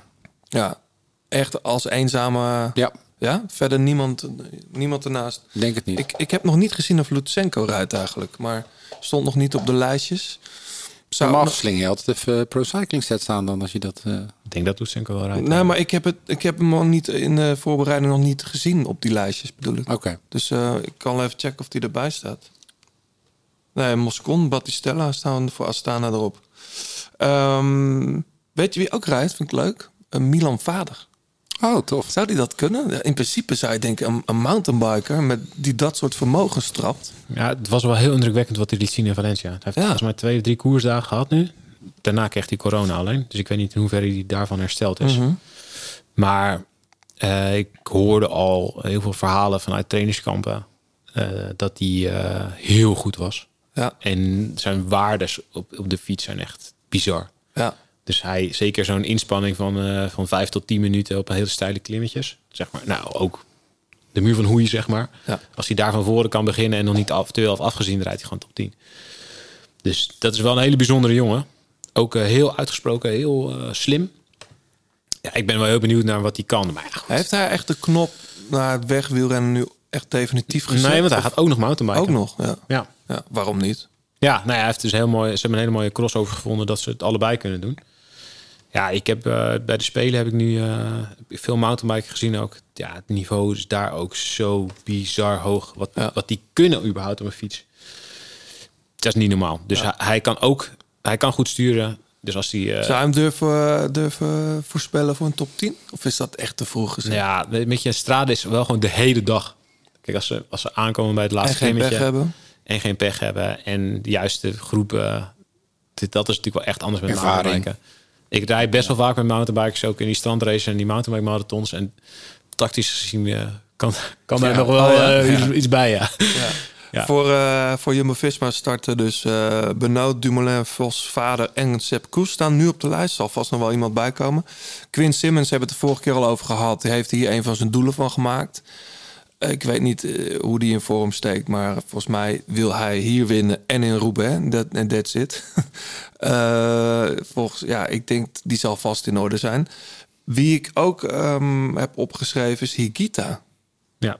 Want ik dacht ineens, ja, die gast is wel in vorm. Die zou dit ook gewoon... Volgens mij zat hij vorig jaar ook niet in de kopgroep. Ja, het zou kunnen hoor. Ik denk het wel, hè? Ja, Bernal eh, zat daar uiteindelijk nog voor. Ja. Maar ik denk dat hij meer mee was met die tien. Ja, hij zat erbij. Ja. Simmons trouwens ook, hè, in eerste instantie. Ja, die die- die met reed lek. lek reed met Mathieu van der Poel in dezelfde strook, op dezelfde strook. Eh, ik heb verder nog opgeschreven Bardet, Tom Pitcock. Ja, dat is op zich een safe keuze als je die meeneemt in je poeltje. Ja. Ehm, Bilbao is ook een goede doen. Rijdt hier eh, ook altijd wel goed. Vorig jaar ook goed. En eh, Jacob Fulsang. Rijdt uh, Colbrelli ook? Colbrelli is... Misschien wel te veel hoogtemeters voor hem, maar die vlak ik niet uit. Ik zie alleen eh, nu nog op de lijst Bilbao Mohoric eh, staan. Mohoric. Ja. Ja, dit is een heerlijke koers. Wat voor weer wordt het? Nog wel belangrijk. Nog niet gekeken. Nee, maar het is wel belangrijk. Ik heb het idee, in Nederland is het voorjaar aan het worden. Dus het zal, ik, ik ga meteen even kijken waarom niet. Straden in de regen? Ja. Ja, dat is wel wat anders, ja. Eh Sienna stikken we even in. Het is wel jammer dat Van de Poel van Arnie rijden, toch? Nou, Ja, ik, ik merkte het toch stiekem dit weekend al. Het was iets saaier daardoor. Niet alleen omdat je weet, hij steekt het altijd iets sneller in de brand dan Ja. de rest. Maar ook omdat je denkt, ja, je wil die finale eigenlijk tussen de twee beste of de drie beste zien. ja. Ehm, het is eh, vrijdag eh, regent het een klein beetje. Dus dat is op zich niet erg voor die, eh, voor die wegen. Zaterdag is het in Siena eh 10 graden met een klein wolkje, maar met veel zon. Dus dat is, dat is niet zoveel aan de hand. Nee. Is ook niet erg, toch? Nee, dat is niet erg. Of zou je liever een regenversie? Ja, ik zit altijd op de bank en denk ik toch altijd. Zoals het met omloop, het was eigenlijk wat te mooi weer. Het was te mooi weer, want je Ja. had eigenlijk liever bij- je beter zelf op de fiets kunnen zitten. Een beetje wind erbij is sowieso goed. Ja. Hey, eh, kijken jullie uit naar Parijs, Nice en de Tirreno? En, en de vrouwen? Ik hoor Kitty alweer in mijn. Oh, zeker. Ja, ja de, bij de vrouwen is het, ja, dat klinkt altijd zo suf. Maar als Annemiek er zo, zo rijdt zoals zij zaterdag rijdt, Die gaat, die gaat niemand kunnen volgen. dan gaat dat gaat gewoon niet. Dan wordt dat ineens saai. Maar er zal vast wel iemand mee willen. Maar eh, Chantal won vorig jaar, toch? Vorig jaar hadden ze er echt aardig eh, in de tang zitten. Ja. En dat zullen ze, dat zullen ze weer, weer moeten en weer gaan proberen. Ja. En ze is in de, Dat enige strade wel manier. vaker Dat- van heel ver teruggekomen. Het jaar dat, eh wie was die, die, die Spaanse voorop reed? Ja, Ma- Mavi Garcia. die echt dacht dat ze zou winnen. Die had nog vier minuten voorsprong. Zo ongeveer met 20 kilometer gaan. En toen kwam toen Ongelooflijk. toen ging Van Vleuten nog even aan. Ja. Ja, het lijkt mij moeilijk eh, om haar te kloppen daar. Ehm, SD Works start natuurlijk eh, met, een, met een sterke ploeg. Eh, de winnares van vorig jaar, Chantal van der Broek-Blaak. Ashley Moolman, Kopecky, Vollering staan nu op de lijst. In principe zou je zeggen, met, met die vier namen alleen al... moet je het voor Vleuten wel moeilijk kunnen maken. Alleen dan moet je bijna van tevoren echt kiezen. Toch? Nou ja, ze, willen, ze zullen weer hetzelfde, hetzelfde spel willen spelen. Weer eentje vooruit. En dan daarachter proberen eh, in het wiel van Van Vleuten te blijven en er te neutraliseren. Ja. Maar ja, dat is op dit parcours. Weet je, ze gaat elk jaar op dezelfde plek. Op dat eh, het stijlste, het stijlste punt, zeg Ja. maar, van, het, eh, van een van die gra- gravelklimmetjes op een kilometer of 20, 25 van de streep. En Ik ja, heb Marianne lastig. Vos nog niet echt zien rijden dit jaar. Heeft ze überhaupt al gekoerst? Volgens mij niet. Eh, die sta- staat natuurlijk ook aan de start. Die slaat Eh, altijd omloop over, gek genoeg. Nog nooit eh, gereden. Ja? Nog nooit gereden zelf? Nee, het is- Oh, wat gek. Eh, vriendin van de show, Lucinda Brand, start ook. Dat is ook wel goed nieuws. Zeker. Toch? Ja, Altijd goeie. leuk. Ik denk dat die ver kan komen in de finale. Maar de vraag is natuurlijk... Hoe staat de kop erbij? Ja, en hoe goed is Annemiek? Ja. Ja, Van, van Vleuten heeft een betere ploeg dan, dan voorgaande jaren. Dat zag je in eh, omloop ook. Ze kunnen Mhm. daar gewoon echt nog een, een gat dichtrijden. En er zijn wel eens jaren geweest dat ze die ploeg niet had. En dat, ja, dan is het toch wel een stuk makkelijker wegrijden dan het hele stuk ervoor. Ja. En dat, ja, als ze echt een goede ploeg hebben en ze houden de boel bij elkaar een beetje. En ze kunnen nog gewoon één keer een push geven met die ploeg en dan van Vleuten eroverheen. Ja. Hm. Maar goed, wat je zegt, eh, vorig jaar had ik het idee dat Van Vleuten eigenlijk ook de sterkste was. Maar het lukte, het lukte toen SD Works toch om eh, met de vrij vroege aanval van Chantal... om het toch heel moeilijk te maken. Ja. Goed, dan toch even naar de Tirreno en Parijs-Nice. Tirreno begint met een tijdrit, dat is gek. Eh, normaal heb je altijd die slottijdrit in, eh, wat is het? San, San Benedetto del Tronto.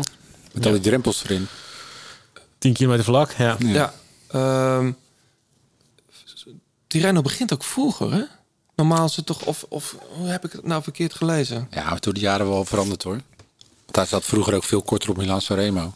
Dat is ook niet meer. Nee, maar, nee, maar dat, is, dat klopt. Dat was ook een reden voor, voor Caleb Ewan onder andere om naar Tirreno te rijden. Ja. Zodat hij iets meer eh, rust heeft voor Milaan Sanremo. Ehm Parijs-Nice. Roglic gaat daar proberen hem alsnog een keer te winnen. Vorig jaar was hij toch de sterkste. ja. Ehm, Ja. Rijdt hij die Bahrein-renner nog? Wie was dat? Meder. Meder, ja. Pakt hij die laatste vijf meter nog even die etappe. dat heeft hij wel teruggekregen later. Die heeft hij op zijn neus gekregen. Toen viel hij ook nog in die afdaling. Eh, ik zou het hem wel gunnen. Roglic toch? Parijs-Nice. Ik vind het altijd eh, in de tijd ook dat, dat Froome nog Tour de France won. Dan won hij het toch altijd. Of Parijs-Nice. Of, dan, dat, dat is een soort voorteken van... ehm, Weet je wat ik het allerlekkerste vind? Dat is gewoon dat, het, dat je twee schermen aan kunt zetten. Natuurlijk vrij belachelijk is dat twee World Tour, World Tour koersen zo tegelijk zijn. Ja. Maar ik vind het wel lekker dat je Ja, gewoon zo'n dinsdagmiddag twee schermen tegelijk aan. En dan- Ja, maar ik, heb, ik kijk dan eigenlijk niks echt goed. dat is ook wel liever, lastig. ja. liever één koers die ik gewoon echt volg dan... Ik had van de week ook met Haagland en uh, Kuurne. Weet je, dan zit ik toch Ja. op twee schermen te kijken. Dan, Ah, het is, Ja. het is- het- Ja, dat is, het zegt genoeg niet over het amateurisme van het wielrennen. Dat, dat ze niet gewoon zorgen dat de ene koers om vier Ja. uur finish en de andere om ja, half dat acht. gebeurt wel eens toch? Met Ronde van België houdt dat rekening mee. Ja. Met de Giro volgens mij. Maar, maar dit soort dingen, ja, jezus jongens, ga een keer met elkaar aan tafel zitten. Ja, ik, ik had het natuurlijk net al over Roglic. Maar zou Wout van Aert niet ook gewoon Parijs-Nice kunnen winnen? Ik weet, ik denk dat het kan, maar ik weet niet of ze eh, er alles aan gaan doen. Hm. Want ja, vorig jaar is, hebben ze dat eigenlijk geprobeerd. Weet je, ze nou, hij werd tweede in, eh, in Tirreno. Super knap natuurlijk, want eh Pogacar won daar en het was echt nou ja, de, de, verdette, de ene verdette naar de andere die daar aanviel. Maar toen heeft hij zichzelf wel echt een beetje voorbij gereden. En dat willen ze nu eigenlijk voorkomen. Dus ze willen zorgen dat hij in Vlaanderen en Roubaix pas echt heel goed is. Dus Parijs-Nice is wel echt een, een, een rit om... Ik vraag me af of ze hem elke dag willen laten afzien voor het klassement. Want dat, dan kan je dus ook niet een dag een klein beetje gas terugnemen. Dan moet je elke dag alles eruit peuren. Ja. Dus ik weet niet of ze dat gaan doen, eerlijk gezegd. Er zit wel een risico goed, normaal gesproken zijn, zijn er voor Pa- Parijs-Nice altijd twee of drie ritten... waar je als klassementsrenner echt helemaal... Niet? Of is dat... eh, Zeker als het die eerste paar dagen is het toch altijd wel heel erg nerveus. En, en er worden de waaiers getrokken. En vaak slecht weer nog. Het is- het is stiekem een hele, hele zware week altijd. Zit, in Tirreno zitten er vaak nog één of twee ritjes bij... waar het gewoon de hele dag gewoon keuvelen en een massa Zeker die laatste rit nu, want dat hebben ze dus omgedraaid. Ja. Maar, eh, maar daar zit natuurlijk ook weer zo'n bekende muurtjes-etappe in. Ja.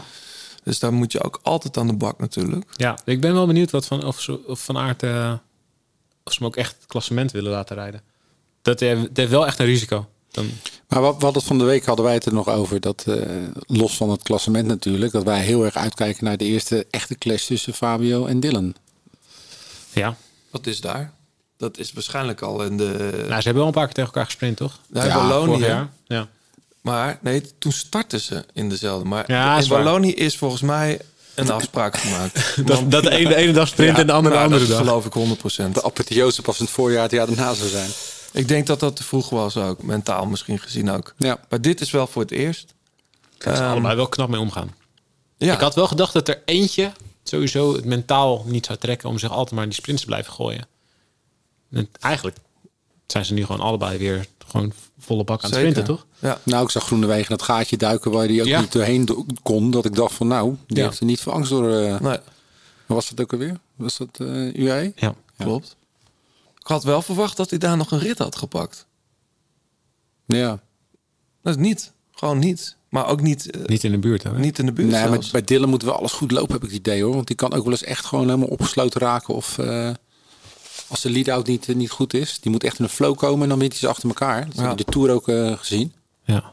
Nou, eh, voor DSM gaat Kees Bol mee. Eh, had een hele goede winter gehad, zei hij. Maar last van zijn knie. Eh appte die mij vorige week. Dus eh, ik had hem ook... eh, ja, kan. Vorig jaar eh, pakte hij daar volgens mij zijn... Ja, pakte Ja. hij daar een mooie overwinning. Mhm. Ging het vervolgens in de Tour wat minder. Maar dat kwam ook door een blessure. Eh, dus ja, ik zie ook wel uit naar die sprints. Kokar is daar ook natuurlijk eh, aan, aan, staat er aan het vertrek. Maar Ewan start dan weer in de Tirreno, net als Pogacar. En de UAE-jongens rijden in Parijs-Nice met, ik denk, Almeida of McNulty. Ja, het kunnen allebei winnen. Ook niet gek, hè? Ja, Ja, dat is toch in de breedte een hele Ja, sterke ploeg geworden. Dat is wel, eh, dat is in de Tour straks wel jammer, denk ik. Dat UAE ha- had afgelopen jaren de naam dat ze als ploeg nog kwetsbaar waren, maar Dat is niet ben, meer. ben bang Nee. dat dat niet meer zo is. En er is ook nog die spion naar binnen gehaald, George Bennett. Ja, Goed, die heeft gewoon zoveel geld gekregen. Ja. Ja. Hey Thijs, was het te gek dat je er was? Jij gaat, eh, ga je terug. nog een extra lusje doen? Je Nou. kan nog even langs Koppel Bike Shop voor dat shirt van Froome. Dat zit hier om de hoek feitelijk. Utrecht, Amersfoort. Maar die- hij is wel ingelijst. Maar als je hem dus wil ophalen... ah, ik, ik, ja, misschien heb ik nu te veel gezegd. eh, maar volgens mij heb ik begrepen... dat, dat je hem gewoon eh, kan komen ophalen. Zou toch leuk zijn? Heb je het, heb je het shirtje van eh Konica Minolta weer in huis hangen? Ehm, nou ja, ligt bij mij thuis echt wel. Al die oude shirts liggen in de vuilniszak. En mijn, mijn vrouw zegt altijd, wat moet je ermee? Maar je weet dus wel van wie, van wie ze nog zijn geweest. Ja, zeker. Zit er zeker. ook een shirt van Nibali tussen nog toevallig? Eh, nee. Oh. Ik heb wel. eh, Ik heb vooral hele rare shirts geruild. Dus ik heb er eentje bijvoorbeeld van eh Amore Vita McDonald's. Omdat ik dat zo'n toffe Mooi. combinatie Dat vond. was echt het lelijkste shirt van een... eh, Ja. Ja, dit was echt heel lekker. En ik wilde heel graag eentje van Mongolië hebben, van de nationale ploeg. Maar dat is me nooit gelukt. En Hoe zien die eruit dan? Ja, dit is even opzoeken. Fantastisch, ja. Ja, Cadel Evans, die was dus... Die, die heb ik een keer mee gekoerst in de pre-Olympische test-event. En die wilde heel graag ook dat shirt hebben. Alleen die gasten, die praten gewoon nul Engels. En die ging, ja, ik had het al geprobeerd en het lukte niet. En toen ging hij naast die, eh, naast die Mongool rijden. En toen ging hij dus op een gegeven moment aan zijn shirt trekken. En die Mongool die dacht echt, donder een end op. En dan gaf Cadel Evans, die was toen toerwinnaar hè. Die gaf hij een hoek. en toen Oh, ging. Cadel Evans de, de berm in. Ja. Ja. die wist niet wie het was volgens mij. Nee. Ehm, ga jij... Ik had wat meegenomen, maar ja, je bent op de fiets. Dus eh, dat wordt een beetje, ja, kan in je zak hoor. Maar, eh, Nou.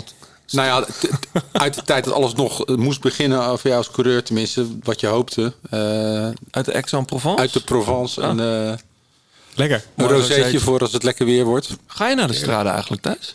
Eh, nee. Nee, ook weer vanaf de bank. Ik ga deze vanaf de bank doen. Ja. Ja. dan, Wanneer ga je weken- naar de koers? Ja, de weken daarna wordt, weer, wordt weer chaos. En eh, dan zijn we weer het hele jaar weg. Ja. Maar probeer deze week eh, probeer een paar weekenden thuis. En zelf een beetje fietsen. Of gaat de fiets altijd mee als jij ook journalistiek werk Ja. doet? Ja.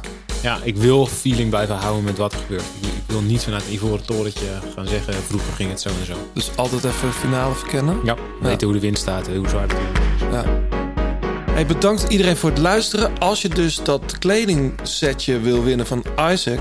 moet je dus de winnaar van de Strade Bianca voorspellen met de hashtag... Challenge the Elements. Precies. Ehm, Thijs, nogmaals bedankt. Ehm, volgende keer zitten we hier met Servas Knaven of is het Zeker. een weekje later? Ja, kijken we nog even. Ja, Servaas komt langs de, de, de team, eh, teamleider, hoe zeg je het? Ploegleider of is hij technisch? Directeur sportief. Directeur sportief van, eh, van Ineos. Eh, en oud-winnaar van Parijs-Roubaix niet te vergeten. Zeker. Ehm, En mijn oud ploegmaat.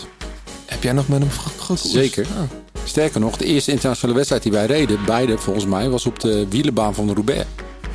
Ja. baanwedstrijd. Op die baan? Toen zei hij nog, toen hij Parijs-Roubaix won, dat hij toen hij de baan opreed, dat hij nog aan het moment moest denken dat we daar ooit een keer gekoerst hadden. Ook op die buitenbaan, echt. Ja, ja, ja. Vet. Ah, ja. Dus eh, Grappig. ja, Nou, dat, dat voor later. Ehm, tot zover. tot de volgende keer.